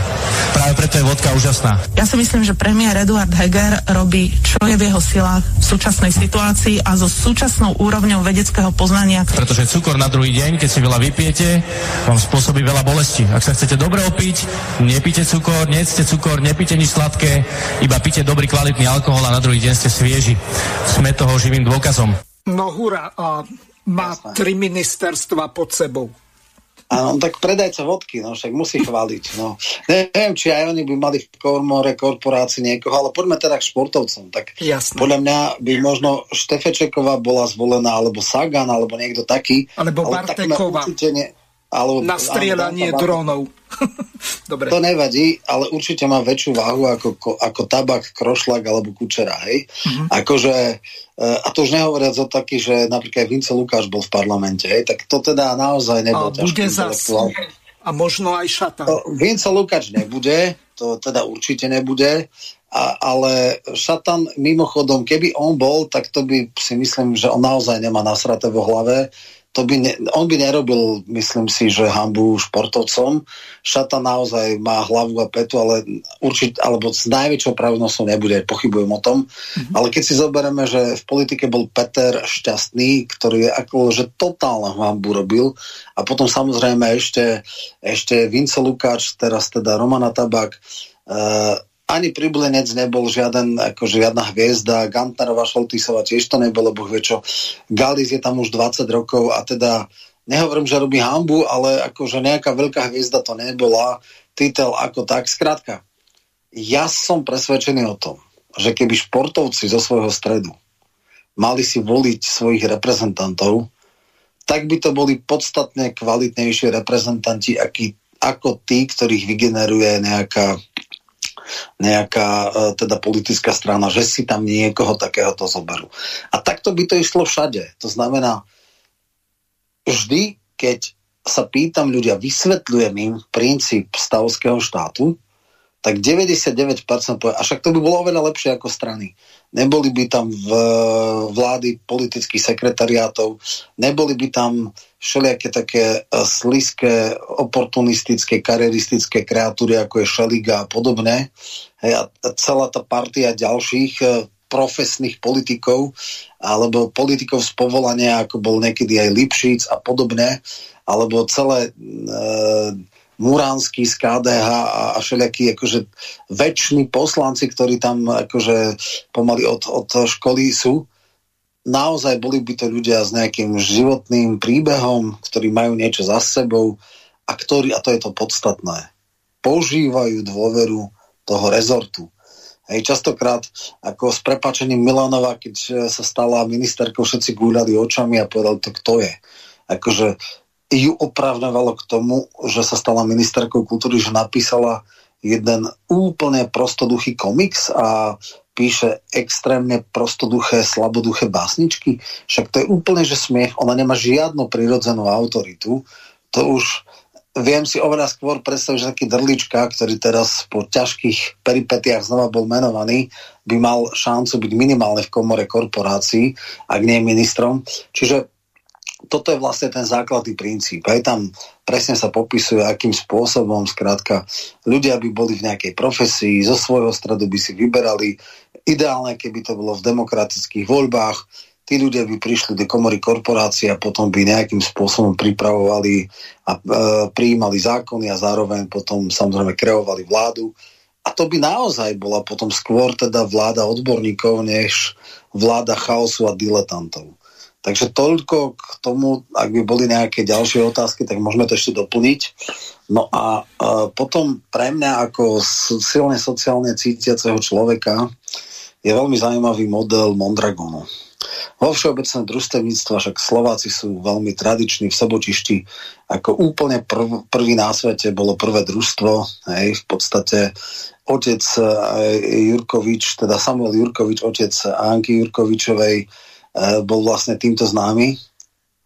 No a ten princíp je asi taký, že dneska sú samozrejme vlastnícke štruktúry tak, že sú nejaké akciovky a v podstate keď sú verejne obchodované, kotované spoločnosti na burze, tak vlastne vlastníkov akcií alebo správcov tých fondov nezaujíma nič iné, iba výnosy, osekávať náklady, vyžmykať ľudí do bezvedomia a dať im najnižšiu možnú mzdu, ktorá je vôbec možná na trhu práce, získať maximálny benefit a osekávať náklady a tak ďalej. A pritom samozrejme top platy top managementu sú extrémne roztvorené oproti platom povedzme, že zamestnancov. V družstvách v Mondragone je to tak, že každý, kto teda príjmu ho do Mondragonu, tak dostane z banky nejaký úver, ktorý tuším do 4 rokov v roku, ja neviem, 2011 alebo tak nejak, keď som mal tie údaje, to bolo nejakých 11 000 eur, bezúročný úver a za neviem 5-10 rokov to splatí. Stane sa plnohodnotným členom toho družstva. Môže rozhodovať o všetkých zásadných veciach. Je tam limit podľa jednotlivých druhov, lebo Mondragon má extrémne široké spektrum od banky cez maloobchod, cez potravinársky priemysel. Je to štvrtá najväčšia korporácia v rámci Španielsku, ktorá má obrovskú diverzitu, čo sa týka výrobných systémov. Takže od 4 do max 16-násobku generálny manažer alebo generálny riaditeľ má 4 až maximálne 6-násobok platu priemerného zamestnanca. Výsledky. Oni majú ešte rozdelené, že vlastne ten zisk sa delí na nejaké 3 časti. Pozriem sa presne, ako je to tam v tých percentách. V 2011 to bolo. 13 400 bol vklad do tohto, ktorý bezúročne za nejakých 4 alebo 5 rokov splatil a bol plnoprávnym členom. Takže 10% z príjmov firmy ide na sociálny fond, ktorý slúži na spoločné projekty, vzdelávanie, bývanie, publikačné činnosti. 20% ide na rezervný kapitálový fond, slúžiaci na ďalšie investície a zvyšných 70% sa rozdeľuje medzi zamestnancov. Urobili to tak racionálne, v tom zmysle, že OK, všetok zisky dáme, bude mať lepšie platy a fajn. Nie. Na to, aby tie spoločnosti mohli konkurovať, tak musia samozrejme reinvestovať, dávať do nových technológií a tak ďalej. Čiže 25% ide na posilenie technologickej stránky podniku, 10% na vzdelávanie ľudí, na investovanie do ich osobnostného rozvoja a 70% sa spravodlivo v rámci možností čo najspravodlivejšie rozdiely medzi zamestnancov a zároveň v podstate tých družstevníkov alebo členov družstva. Výsledky. Mondragonské družstva majú podľa rôznych sektorov od 10 do 30% vyššie platy ako v iných podobných sektoroch. Poviem príklad. V automotív majú asi o 20% vyššie platy ako v akciovkách. Hej? Lebo keď robia nejakých subdodávateľov pre automobilky, tak za ten istý výrobok nevyťahuje si akcionár ten zisk, ale ide to medzi nich. Hej? To znamená, majú vyššie platy. Druhá vec.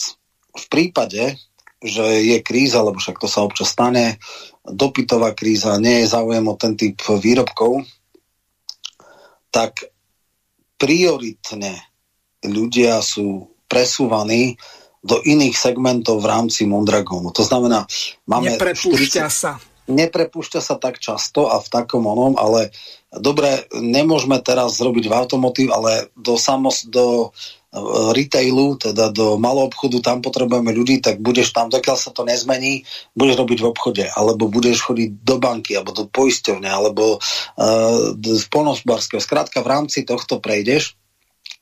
Tá najhlbšia núdza, keď sa nedá inak, tak sami zamestnanci hlasujú o tom, v tajných voľbách, kto bude prepustený. Skrátka povedia, OK, chceli sme ťa zachrániť, naozaj sa nedá, išli by sme do krachu, tak ale vieš čo, ty si najmenej produktívny v rámci tohto nášho, alebo nemusí to byť, môže byť aj iné veci. Tak povahu vo vôľové vlastnosti. Si samoživiteľ, môže byť aj sociálne aspekty. Ano. Ty si mladý, schopný, ty sa zamestnáš aj inde, ale tu na tento rok je matka samoživiteľka, nemá šancu sa inde zamestnať, alebo máš 3 roky pred dôchodkom, alebo si chorý, alebo neviem čo. Skrátka, nie je to tak, že kto sa pchá šéfovi do zadku prežije a nemusí tam robiť nič, a kto v podstate tak nie je, tak má. Ale v tomto je to najspravodlivejšie, že tento model zamestnávania je podľa mňa najspravodlivejší. Zároveň nie je taký, že to krachuje. Oni fungujú na otvorenom trhu, nemajú žiadne daňové zvýhodnenia. To nie je tak, že mondragonské družstva platia polovičné dane ako akciovky. Nie, rovnaké. Ale pre zamestnancov je to najvýhodnejší druh zamestnania. A otázka je, ako napríklad motivovať legislatívne, aby sa transformovali družstva, teda výrobné podniky na nejaké družstva takéhoto podobného charakteru. Hej? Lebo samozrejme, že nie je možné prísť a povedať, aha, tak vy ste akciovka, rušíme vás, zmení vás na družstvo, každý zamestnanec bude mať toľko a toľko a budete mať, to sa jednoducho nedá, dá sa to od nuly, od zelenej ruky, ak prídu nejakí vizionári. Ja hovorím, že pre družstevníctvo v Československu alebo v Čechách na Slovensku by obrovský impuls boli nejakí 5, 10, 40 roční čubovia, hej, ktorí v podstate Roman, takto pripomeň, že čo to boli Slušovice, čo to bol František Čuba, aby naši poslucháči, najmä tí vekom mladší, mali prehľad, že o čom hovoríme. Jasné. Takže JZD Slušovice bol obrovský fenomén v rámci socialistického zriadenia. Extrémne využíval možnosti družstevníctva a vlastne z družstva, ktoré fungovalo v nie celkom dobrých klimatických a pôdnych podmienkách, urobil obrovský fenomén, kde mali celú sieť rôznych aktivít, okrem teda štandardného poľnohospodárstva mali teda super pridruženú výrobu. Tak, a to boli počítače, biotechnológie, cestovný ruch, urobili tam tento nejaký ovál na Slušoviciach, čo sa týka dostihov, robili postavili si aj dvojprúdovú diaľnicu, hoci im ukradli peniaze komunisti. Áno, skrátka, jasné, ukázali, čoho všetkého je možné, ak sa schopný manažér dostane na čelo takéhoto družstva, a v podstate ukázali, že môže to fungovať podstatne lepšie ako štátne podniky, len áno, treba to postaviť na osobnostiach. Po roku 90 mal Havel, ktorý ho strašne vytáčalo, že aj za socializmu mohol byť pozitívny príklad, že to mohlo fungovať, tak dobré príklady treba samozrejme zlikvidovať. mal ten známy prejav, že jakési temné síly, čo neboli žiadne, v Čubu potom zlikvidovali to Slušovice. Dneska som tam bol, ešte sú tam tie, alebo nie dneska, pred asi rokom som tam bol, sú tam ešte tie pozostatky socializmu, ešte tam vidno tú dostihovú dráhu, ešte tam vidno amfiteáter, ešte tam vidno všeličo. Ale dneska to funguje, samozrejme, družstvo sa rozpadlo, je tam zo pár malých podnikov, miera prosperity tam ani zďaleka nie je taká, samozrejme, tie podniky sú súkromné, neudržalo sa to družstevníctvo tam a teda rozhodne to nie je žiadny inovačným hubom alebo nejakým centrom startupov alebo niečo podobné. Takže je to smutný príbeh. Čo je však podstatné, nie je to preto, že by to bolo systémovo zlé. Nie, naopak, je to dobré. Keď som malej prednášky, tak chodia za mnou ľudia a všetci hovoria, že to by bolo perfektné. Naozaj je to najsplušnejší spôsob zamestnávania. Je to najlepšia vlastnícka štruktúra pri podnikoch. Pritom nie je to niečo také, že si povedia, no ale to nemôže fungovať, lebo ja neviem, ak dá podnikateľ zase, dá podnikateľ niekomu väčší plat? Nie, nedá podnikateľ. Všetci tí ľudia, ktorí robia, sú spoluvlastníci a volia si svoj manažment na základe schopností, na základe prirodzenej autority, vízie a tak ďalej.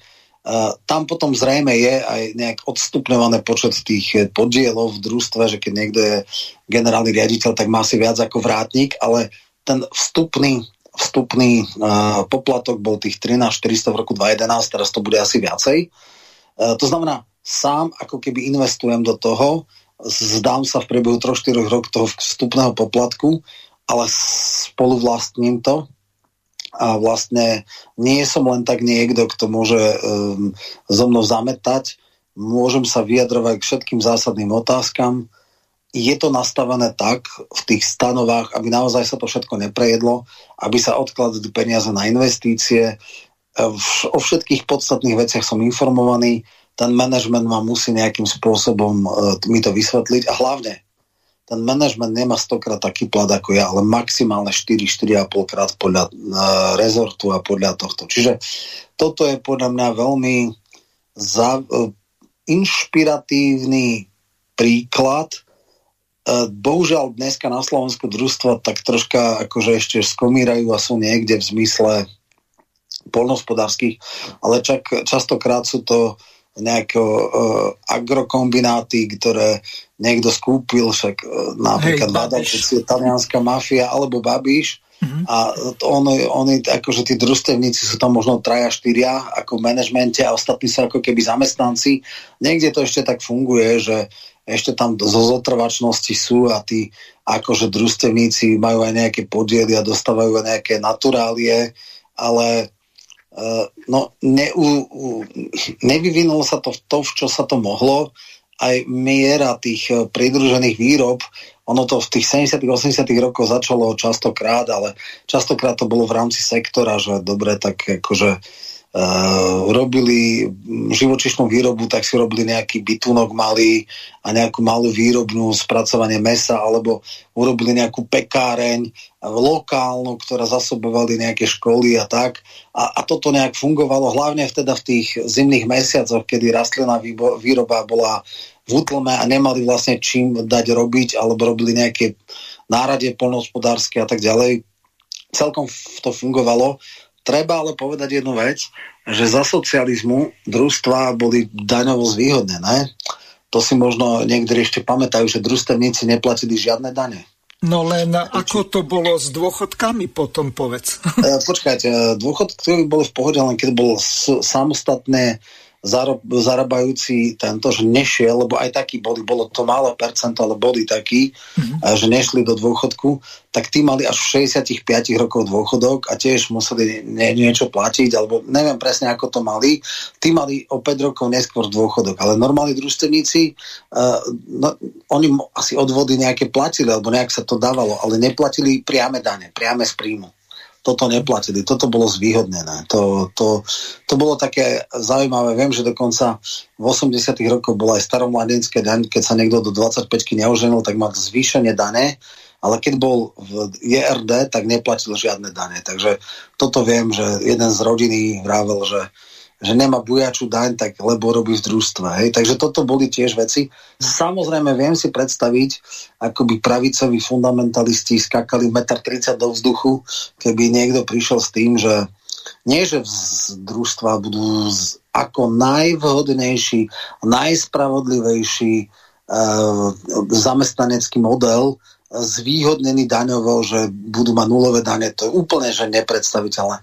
Ale keby korporátne dane mali napríklad iba polovičné, že SROčky a ja neviem, akciovky majú neviem, 20% alebo 19% a družstvo mali 9% alebo 10%, no tak to by sa išla pravica rozliať na kolomáž a hádzali by sa o zem a samozrejme hovorili by, že bolševici sa vracajú a neviem čo všetko. Takže viem si predstaviť, že aj toto by bol veľký problém, ale každopádne, ak by som niekedy sa ocitol v politike, alebo bol by sa našiel nejaký politik, ktorý mi chce naslúchať, tak otvoriť tému podpory družstiev a nech sa to volajú už rôzne, či už mondragonské a tak by si to určite politickú podporu zaslúžilo.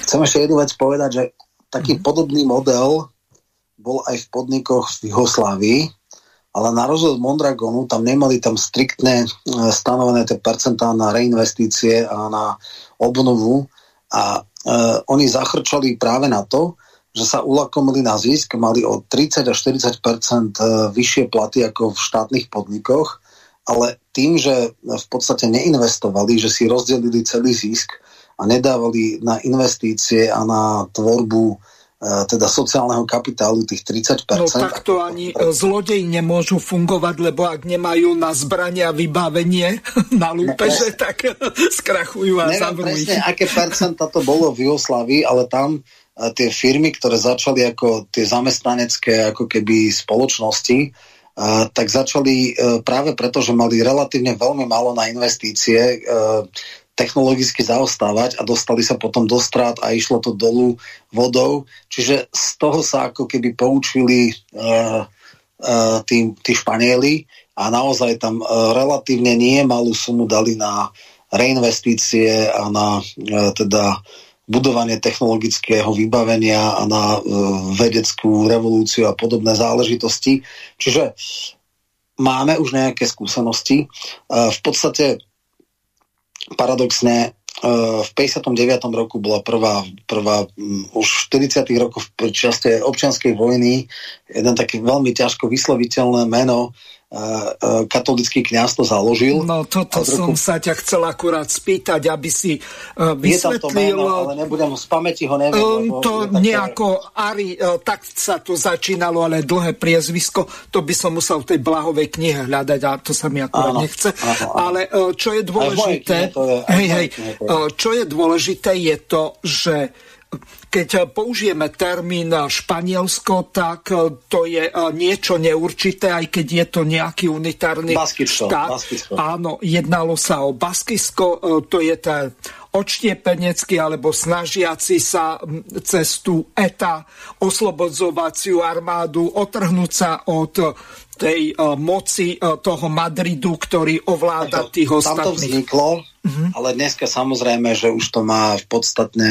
viacerých častiach. Nie je to lokalizované Mondragon iba na Baskickom, má to 80,000 zamestnancov, hej, takže to a ten človek sa volá Jose Maria Arzi Mandriarita.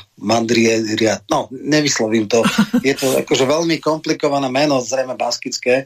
Čiže a tu nás sú tie známe napríklad obchodný reťazec, Erovský priemyselný podnik Ulgor, tovareň na výrobu domáceho príslušného Fagor Klima, začiatkom 90. rokov jednotlivé kooperatívy MML, Kaja Laboral, Lagun Argro, a tak ďalej, Erovský, čiže naozaj veľmi, veľmi široký. V podstate môžu podnikať v zásade všade, až na nejaké malé výnimky, ale aj tam vlastne môžu, že bankové služby, na to potrebuje špeciálnu licenciu tej Národnej banky, či už španielskej, alebo českej, slovenskej, to je jedno. Mm-hmm. Majú aj banku, to znamená, že teoreticky môže byť aj družstevná banka, hej? Ale samozrejme tam ten proces schvaľovania niečo trvá a je to komplikovanejšie, čiže vlastne to nie je tak, že oni môžu len v poľnohospodárstve podnikať. Naopak, tie mondragonské družstva sú skôr výnimočné v poľnohospodárstve, skôr už keď tak, tak spracovateľský priemysel, potravinárstvo a tak ďalej, ale nie práve, že ako u nás družstevníci.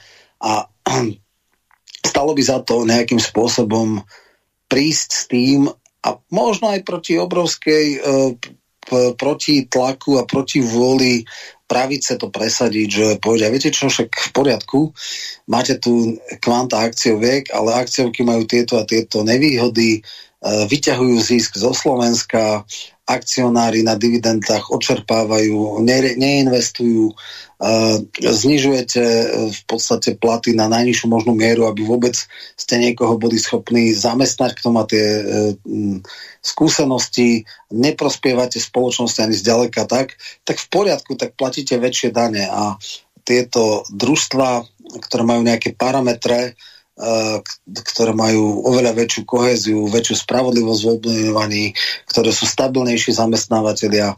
Ešte to som chcel, že v prípade krízy, keď narastá nezamestnanosť, tak v tých mondragonských družstvách je o 30 až 40% menšia nezamestnanosť. Čiže keď príklad v automobilovom priemysle sa prepustí 10% zamestnancov, tak v mondragonských automotív iba 4%. Aj. Čiže ešte to je ďalšia vec.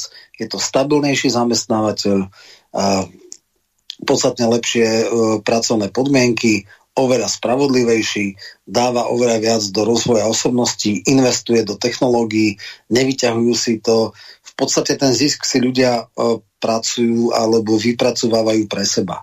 Nedávajú to tretej sile, že keď človek pracuje v nejakej akciovke, tak má tam nejaký manažment a vlastne tí ľudia dostanú teda, aby mohli prežiť a celý zisk idú akcionárom, ktorí častokrát sa ani nepodielajú na tvorbe a koncepcii podniku.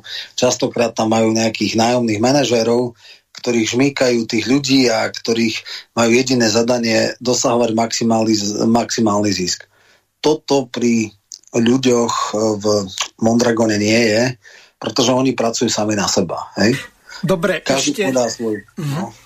Ešte sa ťa spýtam, skúsme to porovnať, ak sa v tom orientuješ, a ako to vlastne bolo v Československu v prípade napríklad tých baťových závodov, ale nie za Jana Antonína po roku 1931, ale od založenia tých baťových podnikov až po smrť Tomáša Baťu v roku 1931.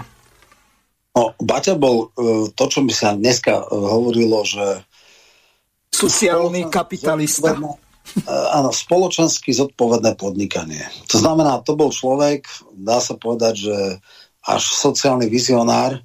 V Taliansku bol napríklad Olivetti, nedávno bol taký jeho životopisný film, ktorý zisk neprivlastňoval si na primárne na súkromnú spotrebu, ale reinvestoval a extrémne dneska by sme povedali, že investoval do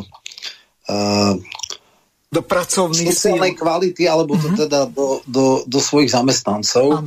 V podstate reinvestoval do ich vzdelávania a tak ďalej. On robil teda v Zlíne, však dodnes sú tie mestečka, kde svojim zamestnancom robil na tú dobu veľmi moderné, kvalitné a pohodlné. Nielen v Zlíne, ale aj v Baťovanoch, teda partizánskom, aj v Svite. Čiže v týchto troch. Ďalej, mal tú Baťovú školu práce, kde mal jasný v podstate aj výchovu tých ľudí. To znamená, zobral 14-ročných mládecov a dievčiny a dal im pravidlá. To znamená, že vyváženie, práca, zábava, kvalitná strava, širokospektrálne vzdelanie, nie len odborné, ale aj teda fyzické, dbali aj na pohyb, na zdravý telo, zdravý duch. Skrátka, boli tam od začiatku pravidlá, dokonca mali vlastné predajne, kde spotrebný tovar predávali, ktorý bol ale lacnejší ako konkurencia, čiže oni fungovali bez nejakých marží. Oni kúpili, za koľko kúpili, za toľko predávali. No moment, toto treba vysvetliť. V tých baťových podnikoch to fungovalo takým spôsobom, že celkový zisk, ale nie ani zisk, ale tá nadhodnota oproti tým výrobným nákladom, ktoré boli, tak bola maximálne 25%. A v tom bolo započítané úplne všetko. Doprava, uskladnenie, zaplatenie predávačov, skrátka úplne všetko, vrátanie dane pre štát. Čiže toto bolo niečo také úžasné z toho dôvodu, že tí ľudia vedeli, že ak sa nejako výrazne nevzvýšili tie vstupy výrobné, tak oni mali stabilné ceny. A prípadne, keď bola napríklad kríza, tak to Tomáš Baťa riešil takým spôsobom, že on kvôli tomu, aby mohol vyrábať, tak výrazne znížil cenu tých výrobkov, aby ich predal, aby mal na ďalší materiál a energia a všetko ostatné. Samozrejme, on mal aj svoju vlastnú elektráreň a ďalšie energetické podniky také, že on si to vyrábal v podstate pre seba, alebo pre ten koncern, alebo ako by som nazval tie baťové závody, alebo kooperáciu. Že urobil dokonca aj lokálnu elektrárnu, ktorá poháňala jeho teda stroje. Samozrejme cyklus kože spracovával a uzavrel v podstate na to, aby tie marže sa vždycky každý subdodávateľ si dal na seba. A on to vlastne spojil a tým získal ďalšie úspory. Ale podstatné je to, že si nekupoval každej milenke kožuchy, alebo nemal milenky a nemal súkromné špeciály, lietadla a kaštiele na riviere, ale investoval ten kapitál vlastne do ľudského kapitálu. Akože málo ktorá krajina, firma takýmto spôsobom reinvestovalo a takýmto spôsobom vlastne robili niečo ako sociálny experiment. Do istej miery čiastočne to robil aj Ford, ktorý bol napríklad známy tým, že radikálne zvýšil cenu miest svojim zamestnancom. No len povedz, prečo zavádzal automatizáciu a linky. To tiež, áno, čím znížil cenu a zároveň vlastne urobil z super luxusného tovaru relatívne dostupný tovar, že vlastne tí jeho zamestnanci si potom mohli kúpiť, vlastne stali sa s jeho spotrebiteľmi, ale toto bol všeobecne ono. Na druhej strane on neuznával odbory a podobné veci a mal mnohé iné vrtochy. Deto napríklad v prípade Renaultu, to bol tiež takýto vizionár. A zaujímavé bolo jeden taký seriál som o týchto baťovcoch. A vlastne dneska samozrejme Baťa stále funguje, existujú, je tam sieť predajní na všetkých pomaly kontinentoch okrem Antarktídy, ale už tie metódy také nie sú, už nie sú tie mestečká pri tých oných a tam vlastne tá nová generácia, však Tomáš Baťa junior, teda vnuk zakladateľa zomrel niekedy v 90. Nie, Jan Antonín, to bol ten, kto by bol tá druhá generácia. Ale hej, áno, ten, ktorý to prevzal v 31. po ňom. Áno, v tomto v Zline je teraz Univerzita Tomáša Baťu a on ešte urobil aj ten program Tom Junior Business Achievement a tak ďalej. Tak oni hovorili, no ale dneska už sme si to nemohli dovoliť, lebo je tak strašná konkurencia. Keby sme akože dávali takéto výhody zamestnancom, boli by sme nekonkurencieschopní. Nedokážem to úplne, akože, či je to naozaj tak. Podľa mňa nejaká šanca nejakým spôsobom fungovať by mohla. Keď teda hovoríme o takých tých, nazveme to, samosprávach výrobných, alebo tak vlastne my si môžeme povedať, že niečo podobné je, a to možno, že niekedy spracujem v nejakom pokračovaní, systém kibucov v Izraeli. Hej, to sú tiež vlastne zväčša, nie len, dneska už nie len poľnohospodárske samosprávy, ale kibuci vypracujú aj všelijaký spracovateľský priemysel, spracujú tie potraviny, ale robia aj rôzne iné tieto, a to je už úplne až komunisticky, tam boli spoločné jedálne, spoločné spálne, v podstate ľudia dostávali iba vreckové, nedostávali donedávna vlastne ešte ani plat, a to bol naozaj také akože extrémne rovnostárstvo.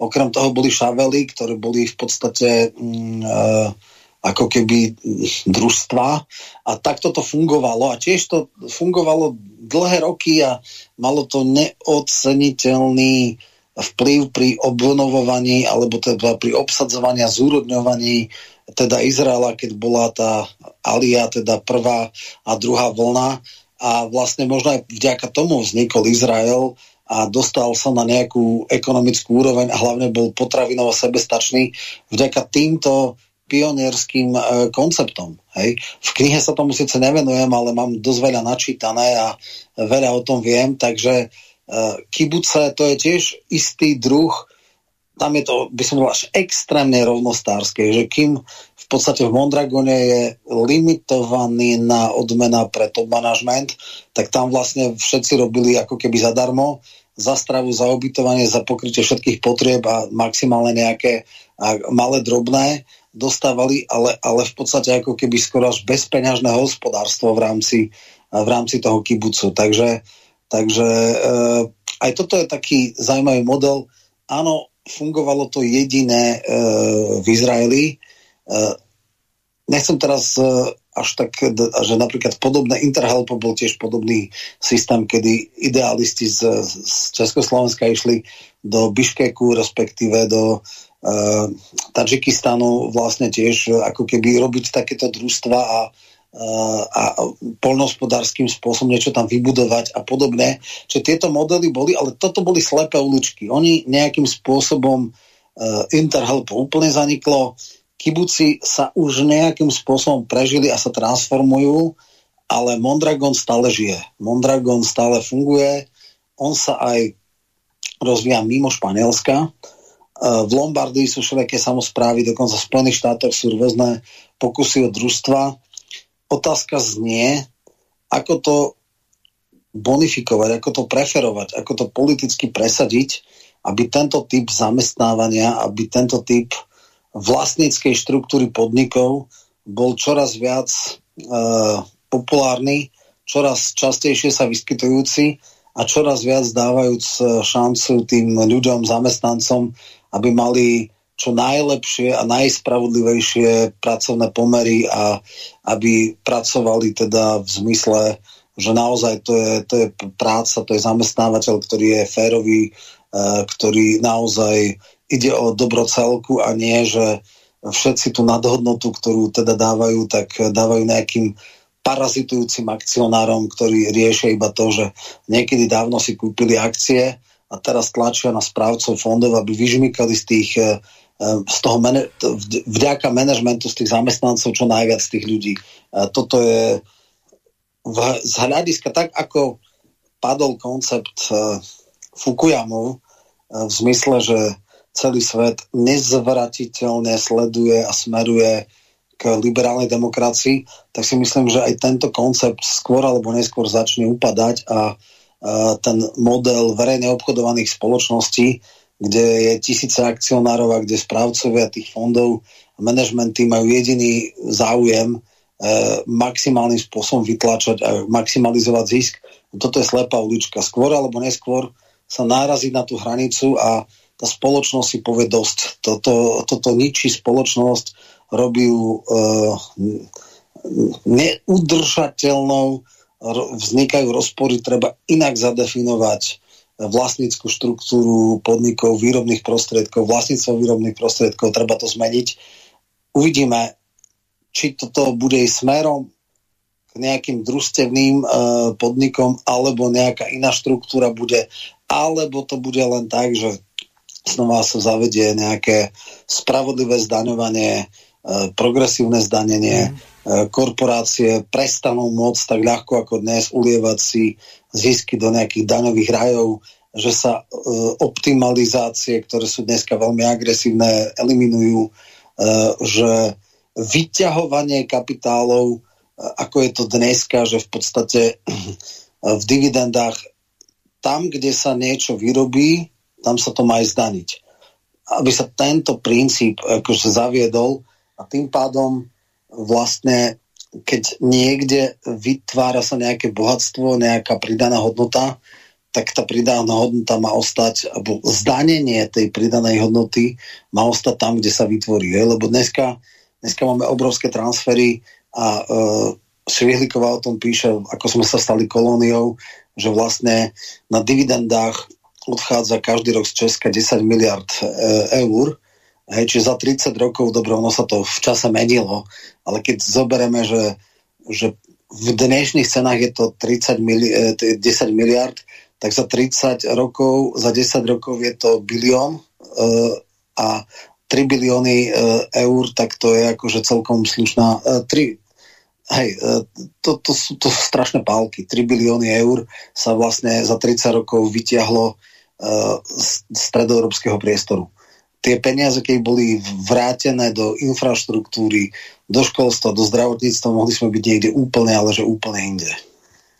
No dobre, len do konca relácie už máme len nejakých 6-7 minút. Dobre by bolo urobiť taký zhrňujúci záber, aby naši poslucháči mali naprosto jasné, že prečo si majú tú tvoju knihu kúpiť. Dobre, takže poviem... alternatívy, ktoré som hovoril. Ďalšou len tak letom svetom je to systém Švajčiarsko. Častokrát veľmi nepresne sa hovorí, že v Švajčiarsku je priama demokracia. V Švajčiarsku existuje veľmi často používaný inštitút referenda, čo je nástroj priamej demokracie. Je tam na troch úrovniach, federálnej, kantonálnej a lokálnej. Vo Švajčiarsku je ročne okolo 500 referend, samozrejme nie federálnych, na rôznych úrovniach a je to asi toľko isto referend ako v celom ostatnom svete, čiže oni tam naozaj majú schopnosť o tom rozhodovať, okrem toho majú samozrejme štandardný parlament, to znamená, majú tam aj tzv. Zastupiteľskú demokraciu. O tom, ako to funguje, som tam presne povedal, nemajú tam kvóra ako my pri referendách, nemajú tam limitujúce záležitosti typu, že nesmie sa o rozpočtových otázkach, ľudských právach a tak ďalej. Napríklad mali tam referendum, kde tie minarety chceli zakázať pri moslimských modlitevniach. Čiže to u nás by hneď ľudskoprávne aktivisti, že to je akože proti ľudským právam. Pošliapávanie náboženskej slobody a vierovyznania. Tam to prešlo. Môžu mať tam mešity, ale nemôžu tam mať tie minarety. Hej, tých meluzínov, čo tam vyrebujú. Áno. No, potom ďalšia vec je Džamahíria. Veľmi, veľmi zaujímavý model.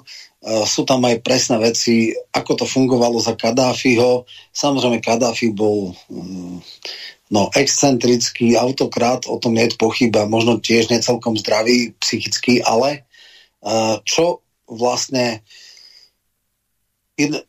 je len veľmi málo štátov, ktorí tak efektívne využil národné bohatstvo na zvýšenie životnej úrovne svojich obyvateľov. Naozaj z odpadu monarchie v roku 69 sa robilo množstvo sociálnych reforiem, ako fungovala tá Džamahíria, takisto ako keby tam tie ľudové kongresy, nejaký akože princíp kvázi priamej demokracie.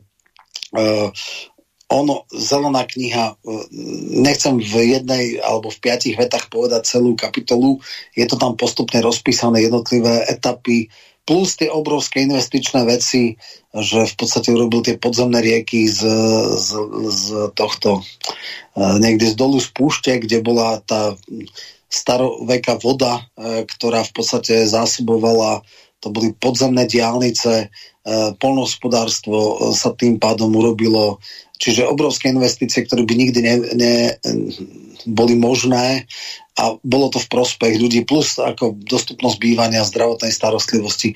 Ak niekto v nemocniciach nemal šancu byť zoperovaný, tak mu zaplatili zahraničnú túto zdravotnú starostlivosť.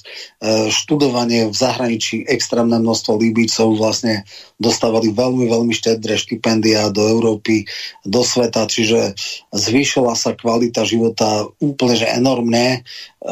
To je však pre Slovensko nie celkom než následovanie. Nemáme ropu. Tak, presne tak, áno. Takže toto je, by som povedal, silne determinujúci prírodnými faktor. Zdrojmi. Tak. Treba všetko z niečoho zaplatiť.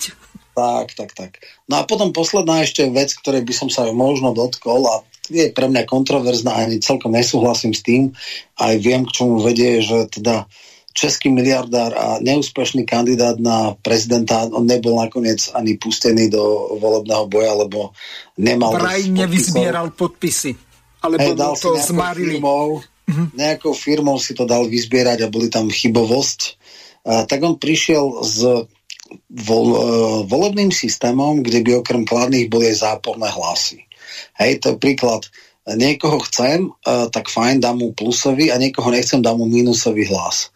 A samozrejme model toho by bolo, že by sa eliminovali tí extrémni politici, čo by znamenalo, že vlastne by bol len taký široký stred.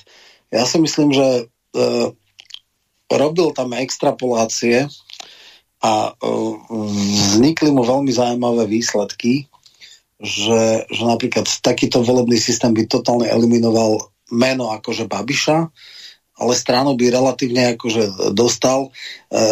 Asi by to na slovenské pomery totálne zlikvidovalo Fica a Kotlebu a nie som si celkom istý, akože v Bratislave by to extrémne profitoval z toho Šimečka, ale progresívci. Na ostatnom Slovensku neviem, či a do akej miery to polarizuje. Tento systém by samozrejme extrémne poškodil napríklad aj Matoviča, dneska už aj Matoviča. Naopak, možno, že strany, ktoré nikomu nevadí, typu KDH, by to akože prežili. A ešte neviem, možno nejaké iné strany.